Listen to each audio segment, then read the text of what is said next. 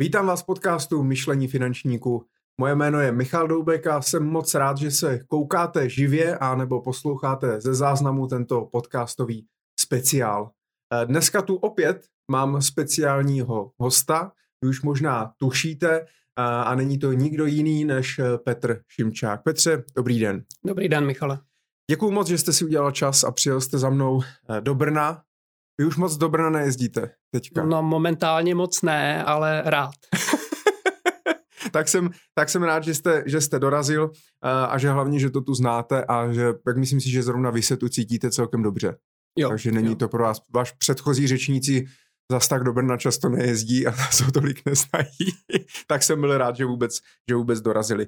My jsme se potkali po, eh, nespočítal jsem si to teda, zapomněl jsem to spočítat, ale je to zhruba a půl až skoro dva, tři čtvrtě roku, co jsme se viděli naposledy. A teď už možná můžeme, můžeme i jako přiznat, že jsme natáčeli dva rozhovory. Můžem. ne, že by se ten první nepovedl, ale, ale nestal, ani... Jeden... Nestal za nic.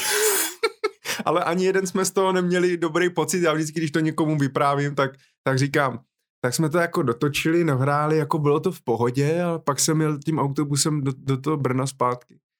A říkám, nemám z toho úplně tak, ne, nebyl tam takový ten feeling, ty motýlky v tom břiše. Rozhovor, jako bylo to dobrý, ale ne, nebylo to úplně to. A vy mě další den, další den napíšete. Michale, jako nemám z toho úplně jako ten správný feeling, nenatočíme to znovu. A tak, jsme, tak jsem jel vlastně zvlášť jenom za váma potom do Prahy nahrát to znovu. Takže my máme, mm. takže vlastně jsme natáčeli snad skoro přes pět hodin. Je to tak? No. no. A dneska se nám to musí povést, protože jsme live. Druhou šanci asi nedostaneme. No. Takže tak. My ještě než začneme, tak eh, samozřejmě eh, musím poděkovat, a ne musím, ale chci poděkovat našemu partnerovi a tím není nikdo jiný než aplikace Infineo. Aplikace Infineo je pro finanční poradce na tvorbu finanční analýzy a investiční plánování. Jednoduše aplikace Infineo usnadňuje finančním poradcům život a práci s klienty. My jsme s nimi vyjednali nějakou slevičku, to znamená dole v popisku videa potom můžete najít affiliate kód, eh, když se zaregistrujete, tak budete mít 50% slevu eh, na 12 eh, měsíců. Můžete si zkusit 30-denní trial verzi zdarma, jak vám to bude vyhovovat a následně rok můžete zkoušet s 50% slevou a to si myslím, že už se vyplatí. Takže ještě jednou děkuju za to, že nás podporují a my se pustíme do toho. Jste připraven? Si ano. Já si myslím, že na rozhovory se mnou nikdo nemůže být úplně připraven, ale koukám, že jste si tady Nějaké... nějaký poznámky jste si udělal. uh, tak nevím, jestli se mám teda ptát, nebo to rovnou teda, nebo to uděláme rovnou předná, jako přednášku, ne, jestli ne. jste si připravil prezentaci. Připravil. Petře, tak co nového to za těch dva a půl roku? Všiml jsem si, že máte uh, nový účes, covidový. Covidový, no. Takže to je možná nového. Jak se vám s tím žije? A je to skvělý. A dneska ráno jsem se probudil s, s gumičkou ve vlasech a Anželka mi říkala, že to nemám dělat, že mě bude bolet hlava, takže... Ale je to... pravdu? Mm, zatím ne, ale uvidíme. Už jste měl někdy takhle dlouhý ne, vlasy? Neměl, nebo to právě. úplně poprvé? Plním si dětský sen. jste měl v dětství mít dlouhé chtěl vlasy? Se, chtěl jsem mít dlouhé vlasy, nikdy se mi to nepovedlo. A proč? Nevím. Trpělivost? A vždycky z toho byl mikrofon. A, takže já jsem nechtěl být za mikrofon a tak jsem to vždycky ostřihal. Nikdy jsem nevydržel tu kritickou fázi. Tu kritickou fázi. Covid mi trošičku pomohl a mm, stejně z toho mikrofon, když to... takže je to náročné. Když to umíte. No. A nežalíte si to. Ne. ne. A necháte si to? Zkusím. Nebo jaká, jaká, jaká je vaše další vize s vašimi vlasy? Ne. Pojďme od toho, Michale. Eh, já samozřejmě eh, ještě, abych nezapomněl, tak eh, vy samozřejmě, co se díváte živě, tak máte tu skvělou příležitost Petra se zeptat na cokoliv, co vás zajímá. Já doufám, že Petr bude otevřený a bude odpovídat úplně na všechno.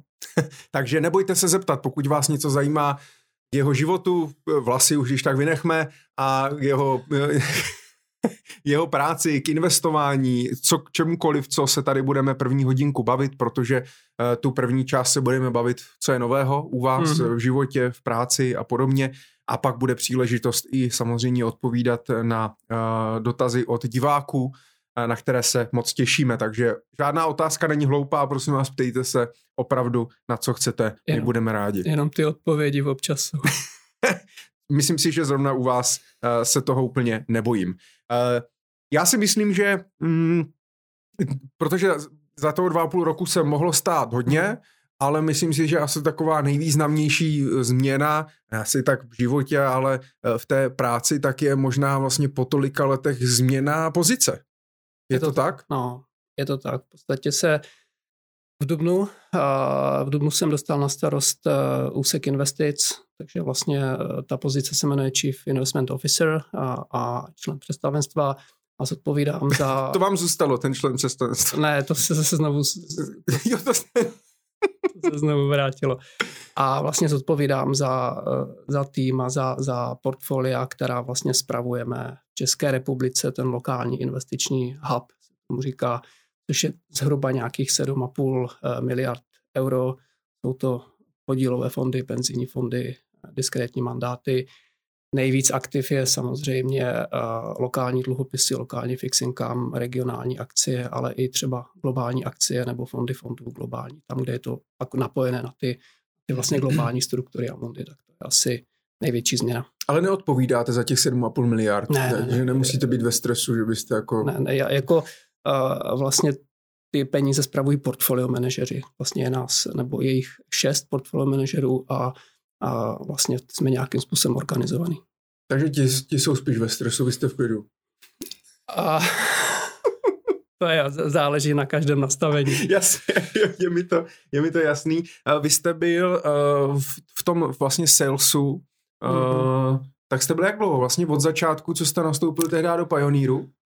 Od začátku, okay. od začátku v Pioneeru uh, v podstatě jsem Když šel 17, přes to, 17 mm, let? Nějak tak, no. Uh, a byla to vlastně taková ty lin, linie obchodního oddělení přes private banking, instituce, a portfolio management, trošičku vlastně i nějaký vývoj, vývoj produktový, takové ty uh, různé rentiéry a, a diskrétní portfolia nebo design nějakých reportovacích aplikací, které třeba trošku vidíte na venek, možná takové to moje Amundi nebo podobně, tak u toho jsem vždycky nějakým způsobem a figuroval v té či oné fázi a, a pak vlastně i právě z toho titulu a vlastně a v tom představenstvu vlastně jsme měli různé výbory, investiční výbory, nějaké ty governments věci, takže tam vlastně jsem se dostával poměrně do kontaktu i s tou i s tou celou, celou stranou toho biznesu. To je zajímavé, že i takový jako vlastně soukromý subjekt stejně nakonec má nějaký výbory a předsednictva no. a představenstva. To mi povídejte. Eh, já jenom řeknu, že samozřejmě my jsme s Petrem natáčeli eh, nebo nahrávali jeho životní příběh právě na začátku roku 2019, takže my tak společně budeme teďka navazovat na ten jeho život. Budu se ptát možná na věci, které jsme právě řešili už v tom minulém rozhovoru, takže pokud jste neslyšeli Petru životní příběh, tak určitě doporučuji si uh, pustit tříhodinový životní příběh Petra Šimčáka, který ale si myslím, že stojí za to, tam jsme to fakt probrali úplně od začátku až uh, do aktuální doby a teď budeme navazovat. Uh, jak to, že jak ta nabídka přišla, nebo jak se to tak stalo? Uh, v podstatě uh, trošičku, trošičku za to může i covid, protože vlastně tu pozici v Amondi uh, vždycky uh, zastávali vlastně expati, a před časem to byl eh, francouzský kolega, a potom italský kolega, když odcházel. A tam vlastně nějakým způsobem eh, byla první debata, eh, co by bylo možné, no a když pak vlastně a ten italský kolega dostal nabídku, aby se po nějakých 20, no možná více než 20 letech cestování po světě mohl vrátit domů, tak vlastně samozřejmě přivítal a byla tu ta možnost eh, v kombinaci, si myslím, i právě s tou svázaností v covidu vlastně to vyřešit lokálně a eh, tu nabídku jsem dostal. Tak mi přijal. A přijal jste ji hned? Nebo jste přijal rozmýšlel? Jsem hned, ne. Jo, tam nebylo asi co moc. Uh, jako byl tam samozřejmě trošičku strach z toho, z té změny, z té zodpovědnosti, protože je to, je to krok jako velkým směrem do nových věcí a vy vlastně současně se učíte nové věci a současně musíte hned dodávat. Že jo? To není pozice na to, aby se člověk jako trénoval. Takže do toho člověk vpadl plnýma nohama. Tam je teda dobré v tom, že vlastně eh, ten tým portfolio manažerů, to je, jsou vlastně všechno lidi, kteří mají 30 let zkušenosti na tom trhu, takže tam vlastně jako všechno funguje v tom směru a mm-hmm. že mhm. je to zabezpečeno, takže a tam jde o to, aby vlastně, mm, abych já mohl být nějak jako přínosem, tak vlastně ono je to z velké části vlastně hodně o compliance a různých věcech. Dám příklad, já jsem díky tomu, že jsem mohl dělat v biznisu a v obchodu, tak jsem trošku jako proplouval tím systémem, nemusel jsem moc číst směrnice a procedury, no teď už jsem jich asi šest napsal, že jo. Mm.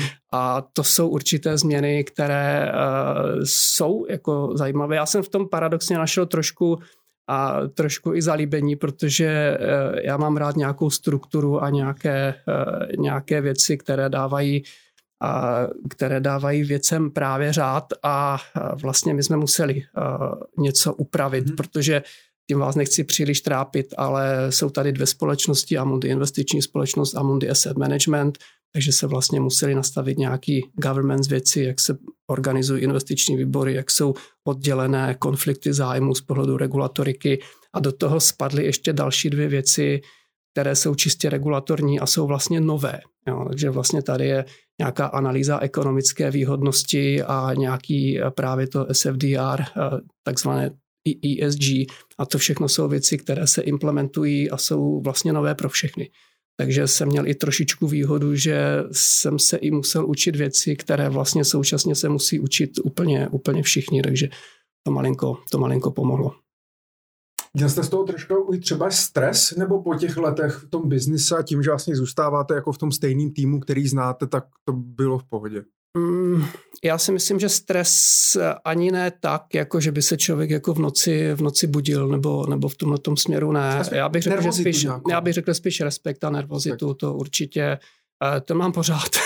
ale, ale myslím si, že je tam více, více už věcí, které, kde se člověk cítí jako komfortně. Taky těch 20 let v té firmě přece jenom jako něco, něco dodá. Na druhou stranu, co byste musel udělat, aby vás vyhodili? No to já nevím. To. ale že to asi to by musela být fakt asi, jako vel, to asi ne. Já si myslím, že by to asi musela být nekompetentnost. Hmm. A zase jako po těch letech, po, ty, po těch letech praxe asi tak pohodě, ne? Já, ještě, mě, ještě mě s tím napadá, uh, vy jste dlouhou dobu, vlastně po tom, co uh, Amundi koupila od Unicredit, uh, teda Pioneer, uh-huh. tak vy jste dlouhou dobu byl zástupce vlastně šéfa obchodu. Uh-huh. Roman, Roman vlastně byl v Pioneeru uh, generální ředitel, byl CEO, ano. v Amundi vlastně potom ne, protože tam byl ten francouz, jak jsme se bavili o něm, takže vlastně Roman byl šéf obchodu ano. a vy jste byl zástupce. A teď v podstatě jste šel o ten level a jste vlastně vedle, vedle Romana. Asi jo? v té organizační struktuře. Takhle, no. Dá se to tak asi říct. Uh, byl to ještě jako ve vašem e, věku, jako pocitoval jste to jako, hm, že jste to šli s ženou oslavit na večeři, nebo jo, něco jako když prostě třeba 25-letý člověk má první, první job, nebo dostane první nějakou velkou pozici, anebo to bylo pro vás jenom, hm, tak vyměníme vizitky, je to jako dobrá výzva, ale hm, úplně jste jako nebouchli šampaňsky. Šampaňsky jsme nebouchali, ale jenom takhle, jakože jenom vizitka nebo tak, to, to taky asi, to by nebylo asi fér říct. Jako to, že jsem tu možnost dostal a že ta nabídka přišla, tak samozřejmě jsem to bral jako pozitivně, takže jsem za to rád. Jo. A Roman je teda pořád šéf obchodu? Je šéf obchodu a on je vlastně deputy CEO. Zástupce, jo, zástupce. A ten, já už jsem zapomněl. Frank Duplessis no, je, tak generální je stále ředitel, generální je stále ředitel. generální ředitel a vlastně Vendulka Klučková je Chief Operating Officer a to je vlastně... Stále. Co si říkal, že tam je skoro nejdíl. Já si myslím, že ano. Možná, možná díl než Roman a i vlastně ano, teda ano. jsme se, uh, jsme, se, jsme se bavili. Uh, OK, to znamená, máte novou, novou pozici. Co máte s ní teďka na starosti? Co, co, jaká je vlastně pro vás teď nějaká výzva, co jste třeba dostal, Nebo spíš vám řekli, hmm. tak vymyslete něco Petře? Já možná řeknu i něco konkrétního, aby, aby uh, s, s, jsme mluvili i v nějak... Uh, takhle, tam je problém, že uh, ty poměrně důležité a velké věci jsou vlastně nezajímavé jo, pro takže já přemýšlím, kolik času jim věnovat, ale jedna z nich je třeba právě analýza ekonomické výhodnosti. To je něco, co musí vlastně portfolio manažer uh, nějakým způsobem prokázat, když dělá nějaký nákup nebo prodej, nějaké rozhodnutí. A vlastně to se tady v Čechách nějakým způsobem implementuje podle nějaké vyhlášky a podle nějakého popisu, jak by to mělo být. A vlastně ten výklad v Čechách je poměrně extenzivní, takže pro mě byl třeba poměrně uh, velký překvapení, že já jsem vlastně nenašel moc oporu v centrále ve Francii, v Rakousku, nikde. Že vlastně, když jsem jim popsal, co my musíme vyřešit, abychom vlastně mm-hmm. splnili regulatorní požadavky, tak mi všude odpovídali, no ale tady po nás nikdo nechce. No, a vlastně je to takové, že kolik času si myslíte, že se věnuje na globálních investičních výborech eh, českému trhu? Uh, nula. Hmm. Ale vlastně, když jsem popsal uh, IT oddělení, co bychom potřebovali implementovat do globálního systému, tak řekl Jako jsem, ze strany ČNB, co, no, co no, tak když, když jsem popsal vlastně uh, francouzům, co bychom potřebovali, říkal, no, to je tak náročný a tak velký, že jako to jako nemůžeme dělat, to si poradíte sami. A vlastně je tam ta, je tam ta pointa v tom, že je to někde, na, ten, ten, ty požadavky, vlastně oni nejsou špatně, hmm. ale oni jsou vlastně, je to možná o nějakém mindsetu, jak vlastně ten asset manager funguje. Protože a vlastně když asset manager dělá investici, spravuje fond, spravuje portfolio, tak jakékoliv rozhodnutí dělá na základě nějaké analýzy, ať už interní mm-hmm. nebo externí. Má nějaký názor, má nějaký systém, má risk limity, má statut, má prostě kompletně všechno. A když dělá tu investici, on ví, proč to dělá. A vlastně tudíž ten francouz vlastně do front office systému implementoval v rámci téhle regulace ještě jedno drop-down menu, kdy ten portfolio manager navíc ještě vyplní tak dělám to proto, že buď za prvé mám názor na trh nebo na ten instrument, nebo za druhé realizuju profit loss a dalších eh, šest důvodů jsou technický typu přichází redemption nebo eh, přichází peníze nebo odchází, no tak dokupuju nebo rebalancuju nebo cokoliv. A všechno ostatní eh, je, je, je už součástí toho biznisu. Když to vlastně a je to postaveno na tom, že ten systém funguje a že je tam jakási důvěra a jakási kontrola a nějaká dodatečná regulace, která to nějak uchopuje. U nás je to vlastně hodně postavené na tom, že jako kdyby ten asset manager vlastně nevěděl, co dělá, nevěděl, proč to dělá, primárně mu třeba nedůvěřujeme, tak to musíme všechno zkontrolovat. Mm-hmm. Takže vlastně proto ten a třeba nejvíc IT náročný uh, systém je, že pro každý obchod my vlastně třeba musíme a deklarovat nějaký dopad toho obchodu na portfolio, to znamená, musíte spočítat nějaký asset alokaci akcie, dluhopisy, peníze, durace, konvexita, kredit, value at risk před obchodem, po obchodu. A to vlastně je součást té regulace a to nikdo nedělá. Hmm. Já jsem to popsal francouzům, tak oni říkali, hm, hm, hm, to si musíte pořešit sami. Ale zeptejte se Rakušáků, oni měli taky poměrně přísný regulatorní nález, hmm. takže ti vám třeba poradí. Tak jsem zavolal do Rakouska, popsal jsem jim to, říkal, hm, ale to po nás taky nechtějí. Takže vlastně... Ale to je vlastně- zvláštní, že to přitom ne, já jsem myslel, že, že všechny tady tyhle věci nám diktuje EU. No, já jsem si to třeba myslel taky, ale eh, ono pak samozřejmě pak je ještě nějaký detail. Takže to je jedna z věcí, kterou kterou teď třeba v průběhu srpna, řekněme, spouštíme na ostro. A to už je vlastně, strašná zábava. No, uh, takhle, já bych to nechtěl uh, úplně tak jako, není takhle, není to zábava. No, já, ale, já vím, že jste to musel trochu ironicky, ale zároveň je to prostě nějakým způsobem uh, je to, je to, je to byla to poměrně vlastně taková úplně první věc, na kterou jsem narazil. Jo. Druhá uh-huh. věc, na kterou jsem narazil, je vlastně implementace SFDR, vlastně ESG, nějakým způsobem to je globální a, politika firmy. A ještě taková ta třetí věc, právě nějaký dělby těch, dělby těch interních jako procedur, což vlastně svým způsobem jako mě to vlastně i bavilo, jo, protože mhm. vlastně tím, že člověk jako naskicuje tu nějakou strukturu, tak jak to ten regulátor vyžaduje, tak jak to má být, tak zároveň já jsem toho mohl právě využít, že jsem se jako mohl i jako doučit nějaké ty věci, mm-hmm. které vlastně jsem cítil, že je potřeba, abych se naučil co nejrychleji, jo. abych vlastně tu roli mohl převzít. Takže vlastně jako já jsem si to svým způsobem jako užil, ale zní to trošku perverzně, já vím. No. A portfolio manažeři se zda zodpovídají vám? Ano, a vlastně my máme investiční výbor a v rámci investičního výboru vlastně se, jo, to je taková ta klasická organizační struktura, a na nějaké denní bázi vlastně diskutujeme to, co se děje na trzích, to, jaký jsou jako situace, ten denní provoz nějak funguje, jste napojeni na ty globální, na ty globální linky do Emerging Market Hubu do Londýna nebo do multi-asset teamu do Dublinu, to jsou vlastně ti jednotliví portfolio manažeři plus, plus vlastně dělají tu svou denní práci, to probíráme tak nějakým způsobem denně. No a takový ten formální výbor, ten je vlastně jednou, jednou za měsíc, kde se vlastně diskutuje, tak jak to máme nastavené, takové ty klasické převážit, podvážit mm-hmm. akcie, durace, v případě nějakých fondů, regiony, sektory, nějaké tituly se řeší a a to se Ale rozhodnutí dělá jako on, ne? E, Nejste port, nad ním. Ne, ne, ne, ne, portfolio manager. Pepo, kam? Ne, kam? Portfolio manager je zodpovědný uh, za portfolia a já samozřejmě mám tu zodpovědnost, aby to jako mm-hmm. všechno fungovalo, ale... Jo. To znamená, že ale možná, kdyby něco podělal portfolio manažer, a vy byste si toho třeba nevšiml nebo něco, tak můžete zodpo- letět s ním. Zodpovědnost mám, hmm. samozřejmě zodpovědnost hmm. mám. Jaká, teď mě jenom napadá, my jsme se eh, tady s, s vaším předchozím, nebo předchozím řečníkem, s Ivanem Špirakusem, který vlastně dělá v pojišťovnictví 30 let, od počátku po revoluci, tak jsme se bavili, že je hrozný problém dneska dostat mladý lidi do pojišťovnictví, že je uh-huh. prostě strašně jako stárne ta pojišťovácká jako populace a, a lidi moc do toho nechtějí jít, ruší se vlastně obory studijní a tak dále. Eh, jak je to u toho portfolio managementu, asset managementu a tak dále, vlastně třeba s novýma lidma, mm, s tíčem do toho oboru? My jsme, my jsme takhle, my jsme, ten tým, co tam je, je poměrně už jako zkušený, to jsou všechno lidi v mém věku, většinou jsou o rok, o dva starší, myslím, že jeden je o rok mladší, ale všichni jsme kolem padesátky.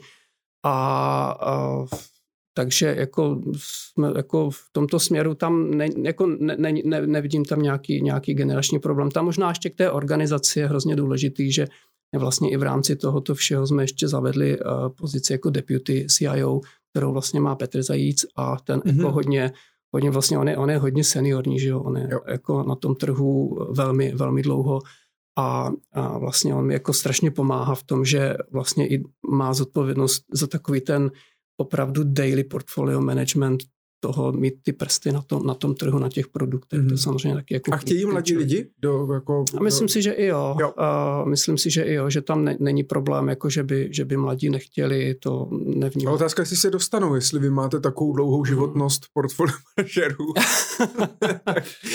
a takhle myslím si, že na tom českém trhu je to asi možná trošku složitější, což je dáno i tím trhem jako takovým, ale rozhodně, rozhodně jako mladí, mladí jsou a mladí fungují. Mm-hmm.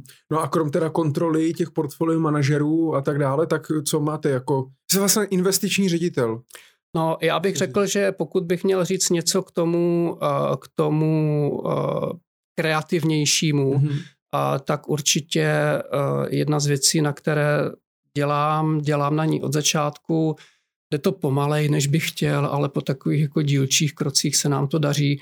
Je jakési trošku jako vlastně zjednodušování těch produktů, zjednodušování těch strategií, aby vlastně i ten portfolio manager měl možnost mít trošku větší fokus. Jo. To znamená, mm. je to o tom, že když se sloučil Pioneer a IKSK a vlastně dvě firmy, tak uh, máte logicky vícero fondů s podobnou strategií, které třeba manažuje jeden portfolio manager a velmi často na první pohled dává eh, smysl fondy sloučit nebo takhle, ale současně jsou tam komplikace, jo, protože eh, z pohledu investic eh, máte dva dluhopisové fondy a proč nesloučit? Že? Z pohledu distribuce, jeden je v jedné bance, druhý v druhé bance, třetí v meziporaci, někdo chce exkluzivitu, někde jsou různé náklady a vlastně nemůžete to sloučit třeba mm. i z finančních důvodů tak vlastně uh, vám ještě zbývá ta možnost uh, sladit něco, čemu se interně říká mikroprocesy. To znamená, to jsou třeba desítky uh,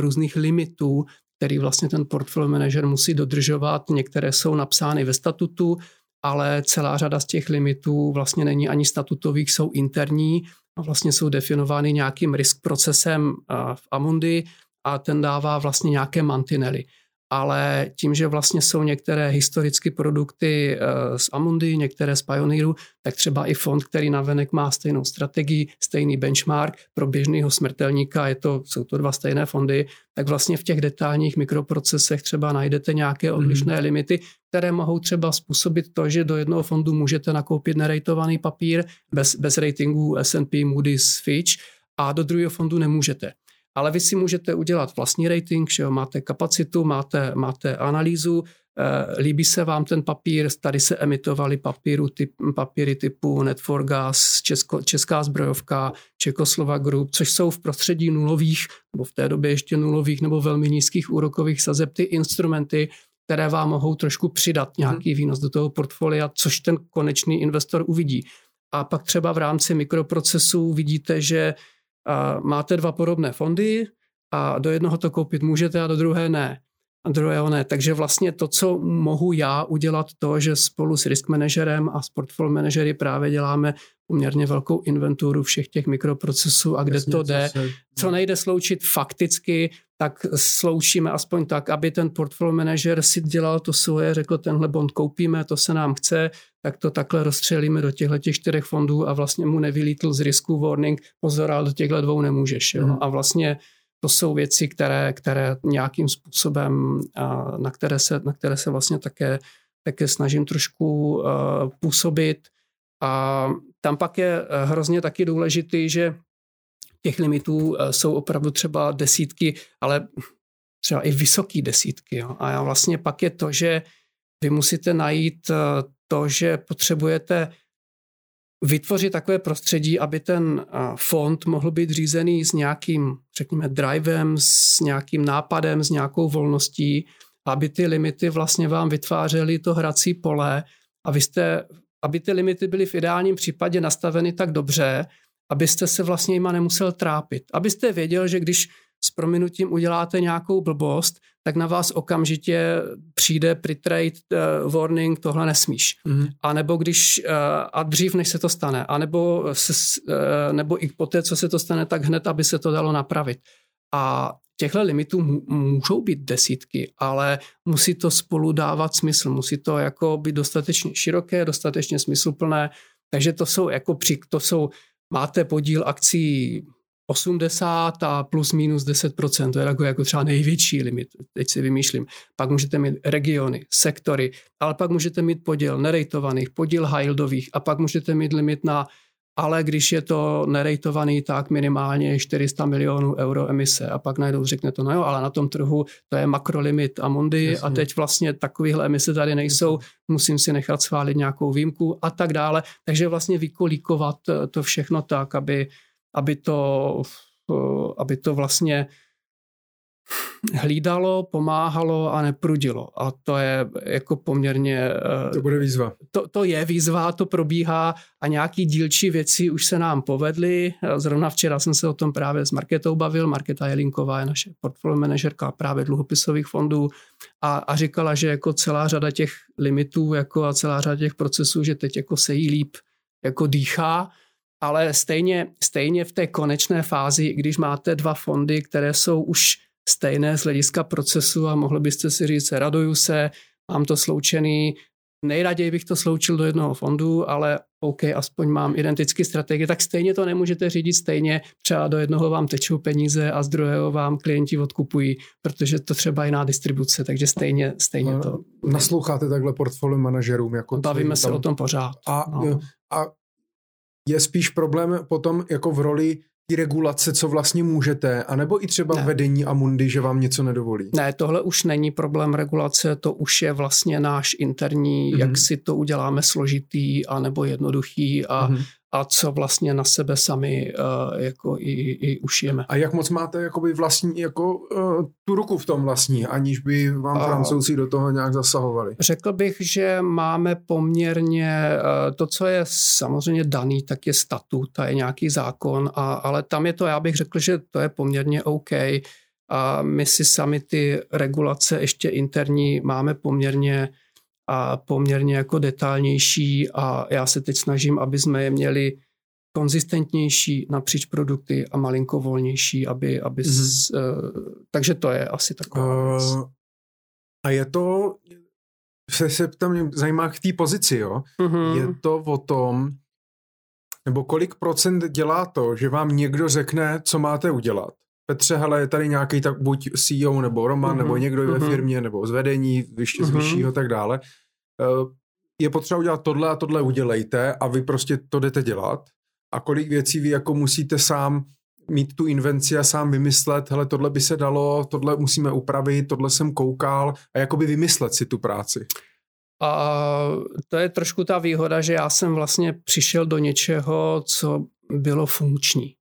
No, to znamená, já jsem si mohl, uh, já jsem měl dvě, dvě, dvě uh, takové souběžné věci. Uh, já jsem vlastně musel řešit nové regulatorní věci, o kterých jsem mluvil, novinku SFDR ESG a potom vlastně jsme si sedli právě s týmem, s biznisem, s produktem a hledáme, jakým způsobem toto jako zjednodušit, takže asi takhle jsem mm-hmm. to dá Vy máte na starosti i, my jsme se totiž tehdy bavili o tom, že chystáte novou platformu na mm-hmm. nákup vlastně fondů a, a mm-hmm. pro finanční mm-hmm. poradce, pro distribuci a tak dále. To se nějak jmenuje, teďka nevím. Fundů. Fundů. Uh, tehdy se vlastně o tom ještě moc nemu, ne, nemohl mluvit, teď už je to venku. Teď a už o tom Teď už možná musíte. Ne, teď už, teď už to vlastně není, eh, teď už s tím nemám nic společného. A, no to jsem se chtěl právě jakoby zeptat, eh, to znamená, ta, jakoby to jde úplně mimo vás? To je vlastně obchod marketing, no. Aha. Product. To, to mi odpadlo. To znamená, že vy máte fakt na starosti jenom, no vy ale máte na starost, ale jakoby v podstatě obsah do té platformy, jako mm-hmm. z těch fondů vašich. Mm, no ani, ani, te, ani ne, ne, ne, to se rozhodne v uh, business, jaké fondy jsou v nabídce. A samozřejmě mm. jsou tam naše, že jo, ale jako a to, je, to je otázka na biznis. A jak se jim daří? Jo, dobře, to jako ta platforma, ta platforma je... Jede podle vašich představ? Jo, myslím si, že ano. Jako určitě bych chtěla jako další ještě nějaké úpravy a další nějaký vývoj, o tom není sporu, ale její současný stav, jako i reakce poradců a distributorů, klientů je, jsou jako, jako dobrý. Takže mm. je tam samozřejmě hodně, hodně co pořád vylepšovat, ale myslím si, že to bylo dobrý. Takže s váma se o tom vlastně vůbec nebaví, to je jako úplně mimo. A co se týče nějakých třeba tvorby nových produktů, nebo jak jste tehdy v Pioneeru prostě přišli s tím, že uděláte rentier, jo, a, a nebo mm. nějaký nový fond a tak dále, tak do toho už ne. Taky to ne. Už je, to už je vlastně jako opravdu nadstavbové věci. Tam pak je o tom, že když třeba se firma rozhodne, že založí nový fond, protože by chtěla investovat tak nebo onak, tak to pak řešíme společně a my za investice se vyjadřujeme k tomu, jestli je to je, investovatelný. Takový úředník. Jako. Jestli je to investovatelný, nebo, no já jsem byl vždycky úředník. No ale že v tom obchodě to bylo takový, že mě to přišlo a teď je to... To byl takový úředník za opanou. na druhou stranu teď je to odbornější možná. Že? Je to odbornější. Jako, že si možná jste se jako vrátil vlastně zase na dob je to, shopu, je to, takhle, je, to, je to mnohem techničtější. Hmm. Je to tak, že a, takhle já tam mám ještě tu věc tak postavenou, že zhruba 80% eh, ty první dva měsíce to tak rozhodně nebylo, ale ten dlouhodobější a teď už to tak začíná být pomalu je, že zhruba 80% toho času je, je taková ta úředně, investičně, opravdu často až jako compliance a risk a vlastně technický naprosto nezajímavý pro hmm. tohle povídání. Hmm. A 20% času je a pořád konek, konektivita vlastně s biznesem, ze sales. Ta se částečně děje přes eh, behaviorální finance, přes psychologii, protože to jsem si nechal a ještě řeknu i proč a co to vlastně znamená. A potom uh, vlastně jsou stále nějaké vazby na větší klienty, na private banking, na instituce, kdy vlastně um, my jsme vždycky uh, na, na obchodu, na biznisu uh, strašně čerpali pomoc z Petra právě Zajíce, když jsme chtěli uh, nějaký komentáře k trhům nebo pohledy portfolio manažera, tak vlastně ten, ten, ten investiční tým hodně pomáhal biznisu mm-hmm. vždycky takže vlastně to zůstává a je to trošku silnější, protože já vlastně tomu biznisu taky pomáhám a možná třeba i víc, než, než by normálně eh, investák měl na starosti díky, to, díky té díky tomu, co mám, co mám za sebou, takže jsme vlastně na to už jako a Petr pomáhá stále hodně, takže jako my ten biznis podporujeme. A já bych řekl, že to je jak zhruba 20% času, když ještě do toho započtu i ty behaviorální finance, protože my jsme eh, spustili projekt, eh, který jsme eh, získali inspiraci z Itálie. Oni vlastně po několika letech dotáhli kurz behaviorálních financí na docela zajímavou úroveň v tom, že nepřednášejí jenom takové ty, ty ne, já nechci říct pravdy, jo, to, je, prostě to je vždycky hrozný, ale ty, ty postřehy a znalosti a poznatky hmm. behaviorálních financí typu a heuristiky a, a kognitivní zkreslení a emoční a, a verze ke ztrátě a všechny tyhle věci, to jako je fajn, to, je, to si to lidi rádi poslouchají hmm. a pak a co dál. Že? Ale zároveň Italové ještě udělali ve spolupráci s dvěma univerzitama se pustili do diagnostiky investorů a dotáhli opravdu takovou typologii čtyř finančních osobností. Vlastně se inspirovali prací profesora Kerseyho a, a vlastně jo, to, to, to jdete až k Platonovi pomalu. Vždycky jsou tam ty dimenze, ať už vezmete temperament, tak jsou extrovert, introvert a čtyři dimenze, nebo je, je desítky mhm. různých mm-hmm. pohledů na věc v HR. V, v, a to tady budete nějak jako a, přednášet? No nebo a učit? vlastně oni udělali dotáhli nějakou diagnostiku, typologie investorů, typologie finančních osobností, vlastně guardian, ochránce, idealista, racionální a, a entrepreneur jako podnikavý. A každý z nich má nějakou dynamiku, nějaké vlastnosti. A vlastně oni to dotáhli do uh, komunikace s klientem, do produktové nabídky, do, uh, do vlastně diagnostiky poměrně slušné, jako poměrně, protože to není psychodiagnosticky testovaný, opravdu psychometrický nástroj, to prostě jako fakt nejde, ale na velmi rozumné úrovni, kterou vlastně na té druhé straně ten bankéř nebo poradce může použít, aniž by byl trénovaný nebo vystudovaný psycholog. A vlastně jim to pomáhá v takových jako drobnostech, kdy my víme, že třeba racionální mysl pochopí, ale bez emocí se nerozhodnete. Jo? A vlastně to pochopení jde skrze nějaké vysvětlení ale komunikační styl a vysvětlení ve vás vyvolá buď jako kladné emoce, že se vám to líbí, anebo třeba znechucení, že jo, nebo nějaký odpor. A, a typický příklad je, když eh, se třeba říká, no fondy, ty by se měly prezentovat příběhem a jednoduše a tak. Fajn, když máte před sebou idealistu, nebo když máte před sebou toho entrepreneur, tak nějaký takhle. Ale když před vámi sedí třeba racionální člověk, tak a měli byste ho poznat. A racionální není, že nemá racionální chyby, ale je to takový ten grafy, tabulky, mhm. čísla, mm. fakta, udělám si sám, takový ten brouk pitlik a i v tom dobrým tak vlastně tam začnete příběhem a vlastně ho znechutíte. Vy na něho potřebujete value at risk a volatility jako variance. No, zkusíte to na idealistu a ten člověk vám odejde dřív, než vůbec se začali bavit.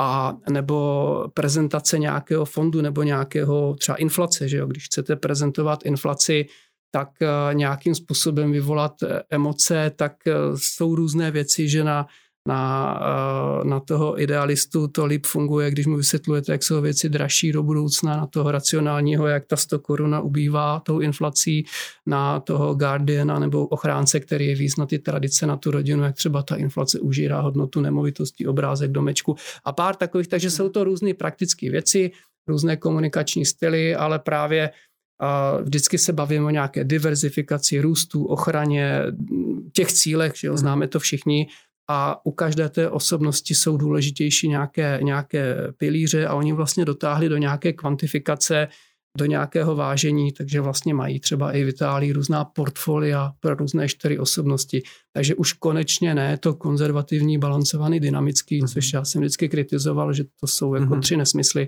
protože vlastně konzervativní jsme všichni, ale každý trošku jinak. Tak tohle je právě to, co třeba je pak praktický. A nebo, nebo... A jak to pak v praxi jako může vypadat? No, je, je, eh, je, fond pro idealistu a fond pro... To je spíš portfolio, protože uh, někde, někde tam máte Někde tam máte tematické právě třeba, někde je tam na, na, na, nadsazeno, eh, ať už, je to, ať už třeba je to to ESG nebo podobně. Někde u, u těch Guardianů je větší do, do, dynamika těch právě třeba konzervativnějších mhm. dividendových mm-hmm. strategií a tak dále. A, takže to pak je už jako hodně, hodně konkrétní. To třeba jako právě Italové už to dotáhli i do koncových portfolií, U nás jsme to ještě do portfolií nedotáhli, protože jsme teď ve fázi, že jsme dotáhli asi pěti, šestihodinové školení onlineově na behaviorální finance, takže já bych řekl, uf, A pro koho? mám to za sebou.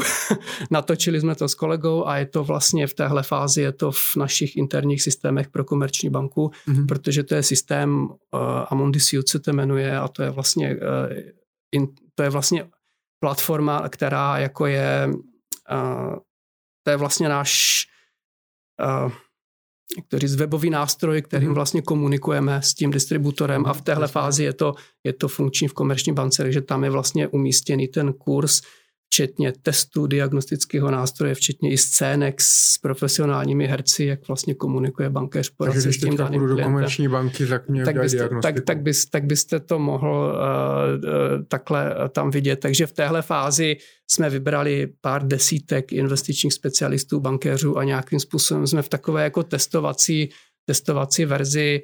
Uh, vím, že jeden, jeden investiční specialista nám řekl, hele, poslechl jsem si ten váš pětihodinový kurz, jo, dobrý, dalo se to, ale bylo to dlouhý, Říkám, já vím, ale prostě to byl workshop, to nebyla, to se dá říct v 20 minutách, Hmm. všechno se dá říct v 20 minutách. Ale tohle jsme fakt chtěli pojat jako takové, jako opravdu Mhm. jako workshop. A on říká, mě tam zaujala jedna věc, jak je takové to um, efekt ukotvení, anchoring bias se tomu říká. A říká, já jsem vlastně uh, přestal lidem říkat, když se s nimi bavím o pravidelné investici, že je to od pětistovky měsíčně. Prostě jsem jim to přestal říkat. Protože nejvíc lidí, když jsme probrali a řešili pravidelné investice, tak nějakým způsobem nejvíc lidí si pravidelně odkládá pětistovku, tisícovku, mm. 14 v průměru, ale kolem tady téhle částky. Ale ty lidi většinou potřebují si odkládat víc, nebo i můžou, nebo cokoliv. Říká, takže já s nimi probírám, co oni potřebují, jak, jako, jak by to celé jako funguje a neříkám jim, že je to od pětistovky. Prostě k tomu neukotvím. A pak se jich vlastně zeptám, kolik teda jako si chtějí investovat. A Říkal, no, a najednou lidi řekli, no tak tři tisíce, pět tisíc, deset tisíc. A, říká, a, a nezačal dělat nic, jenom, jenom přestal lidi třeba ukotvovat k té pětistovce. Vidíte, já se ani neptám, kolik chtějí.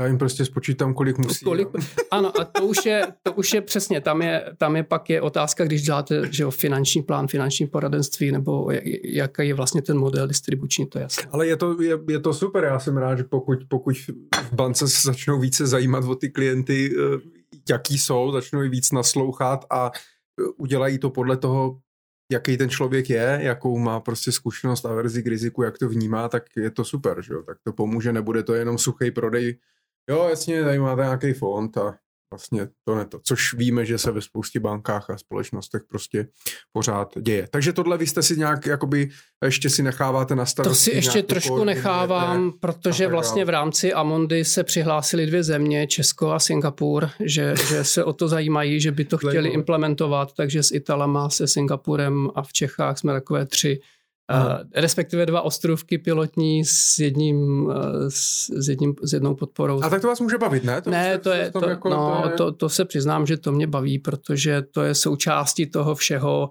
a myslím si, že to je takové tam i ten lidský přístup. No.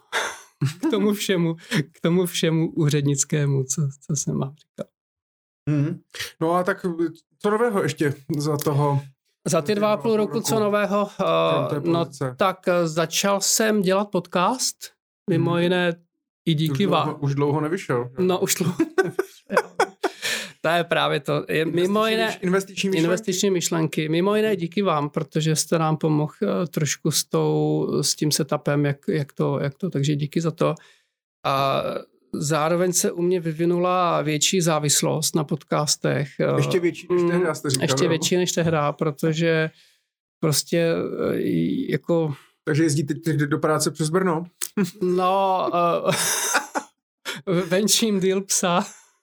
Takže už neposloucháte jenom v autě? Ne, A nebo venčíte psa už, v autě? už, tak, už, tak, už, tak právě, už tak právě častěji. A Hmm. vyzál ten den má jenom nějaký, nějakou limitu a člověk musí trošku i nějakou duševní hygienu, není to tak, A občas není to pracovat. tak a občas, občas i něco takhle, přesně.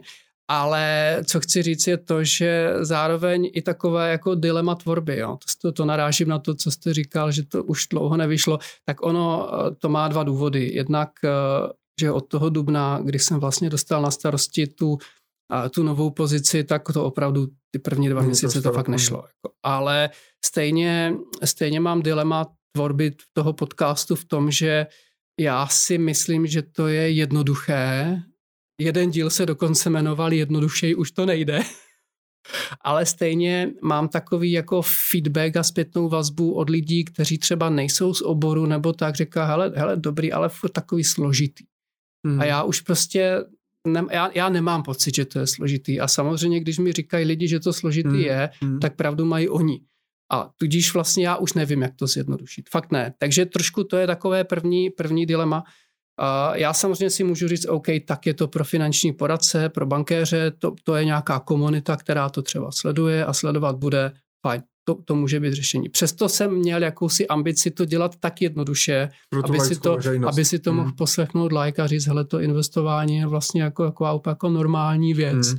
A, a zdá se mi, že to prostě úplně na tom začátku fakt jako ty lidi ani nenapadne, že by to tak mohlo být a já vlastně už neumím udělat podcast, aby je to napadlo, že by to tak mohlo být a udělali ten krok.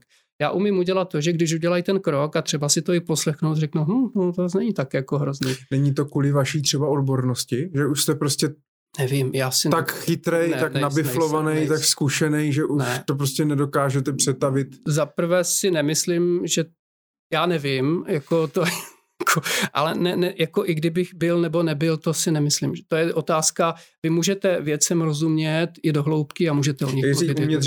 Takže to není no. tím. Hmm. Druhá určitý dilema je délka pro toho, to, toho podcastu, protože Teď se objevily některé velmi zajímavé podcasty. Jeden je třeba od Morgan Stanley, to jsou tři, čtyři minuty a dělají to každý den. Mm-hmm jsou velmi dobrý ty podcasty. Myslím, že jsou jako, to jsem si nastavil, to prostě poslouchám, mm. to jsou opravdu jako, jako super. Přímo takže děláme do podcastu Morgan Stanley, tak... To tam někde najdete, no. A jsou to jako, eh, jsou, jsou, jsou, ty jsou jako profesionální, mm. ty jsou pro profesionální investory mm. a jsou to tři, čtyři minutky, ale, nej, ale jsou to fakt jako vždycky to Jasně. jako říká, jo, to je to, co se ten den stalo, to, co je teď důležitý, to je to, o čem se řeší. A nebo jsou krátké podcasty, co dělá Forbes, třeba to Funny Money, mm-hmm. což je hrozně milý formát a jako fajn. A mimo jiné je to oblíbený, protože je to krátký, 4-5 minut. A já, já vlastně jsem dělal díly, které měly 12-13 minut a díly, které měly 50 a vůbec tam není žádná korelace. Myslím si, že ty nejposlouchanější jsou klidně kolem těch 50 minut. Mm-hmm. To ne, na, vůbec to nehraje roli a dělali jsme chvilku v době covidu, jsme zkoušeli týdně takovou jako rekapitulaci trhu eh, do 10-11 minut, aby to bylo krátké a to jsou vlastně nejméně poslouchané díly.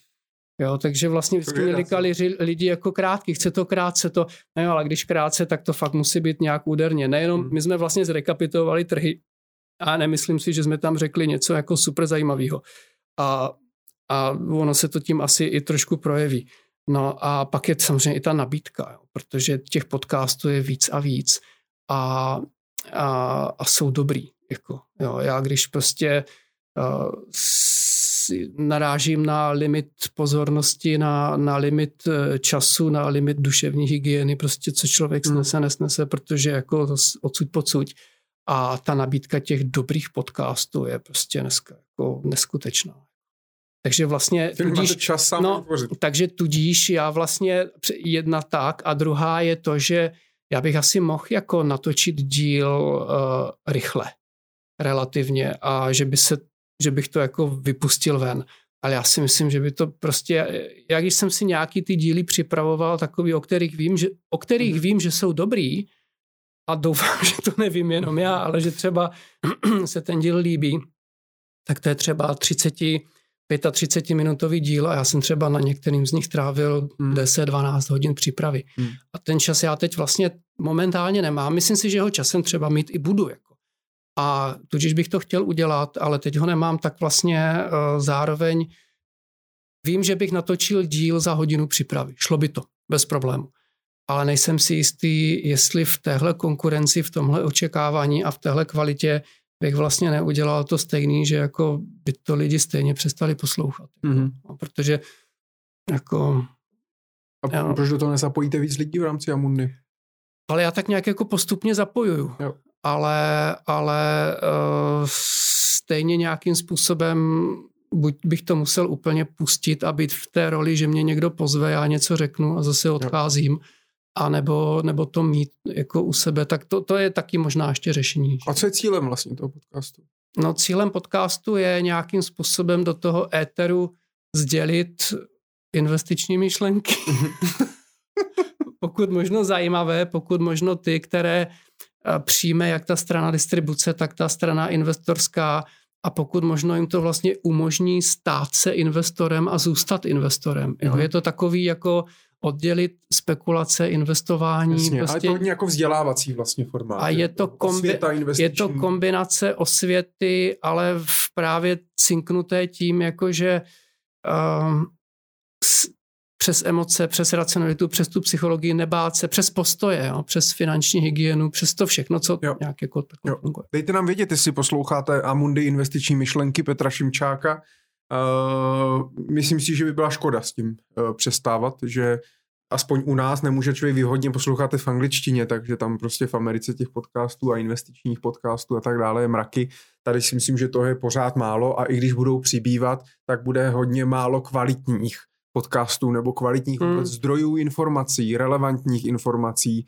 Uh, takže určitě já, já vám fandím a uh, prosím, prosím nepřestávat. Uh, ještě něco nového, krom výraznému zvýšení počtu uh, poslechu podcastu a no, menšení psa? Já si myslím, že uh, pak jako asi trošku v tom světě se přeci jenom za ty dva a půl roky hmm. něco stálo, že jo? Asi jsme zaznamenali život po covidu, to asi nebudem tady rozebírat, protože na to jsou práce, cestování, vzdělání, to všechno je jinak a bude jinak. To už jako to jsou nevratné změny. Celá řada věcí se může jako přenastavit, ale ty změny jsou razantní.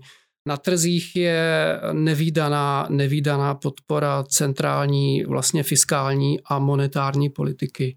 To jako je, tohle kombo je úplně masivní. A, takže to je prostě, to je, to je, to je obrovský. A teď Co s tím? Co si o tom myslíte? Vlastně jsem rád, že jste na to, protože měl jsem tady připravený nějaký eh, nějaký otázky tady na tohle vůbec, na jako úrokový sazby, tisknutí hmm. peněz, eh, vytváření bublin prostě, eh, inflace jakoby aktiv, že jo, a tak dále. Tak jak vlastně vy vnímáte teda teďka tu, tu dobu? Bylo to pro vás i třeba jakoby překvapení, že ten covid vlastně nepřinesl to, co všichni předvídali, nebo my jsme se už vlastně, že jo, na začátku roku 2019, tak jsme se taky bavili o tom, kdy na konci roku 2018 byly nějaký výplachy na akciových trzích, tak jsme se bavili o tom, že se mluvilo o krizi a že už se nemůže hmm. tisknout do nekonečná a že se zadlužujeme. Mně přijde ale, že se o tom mluví snad od roku 2010, 2009, hnedka po tom, co prdla, prdla hypoteční bublina, tak jak vlastně vy vnímáte aktuální situaci?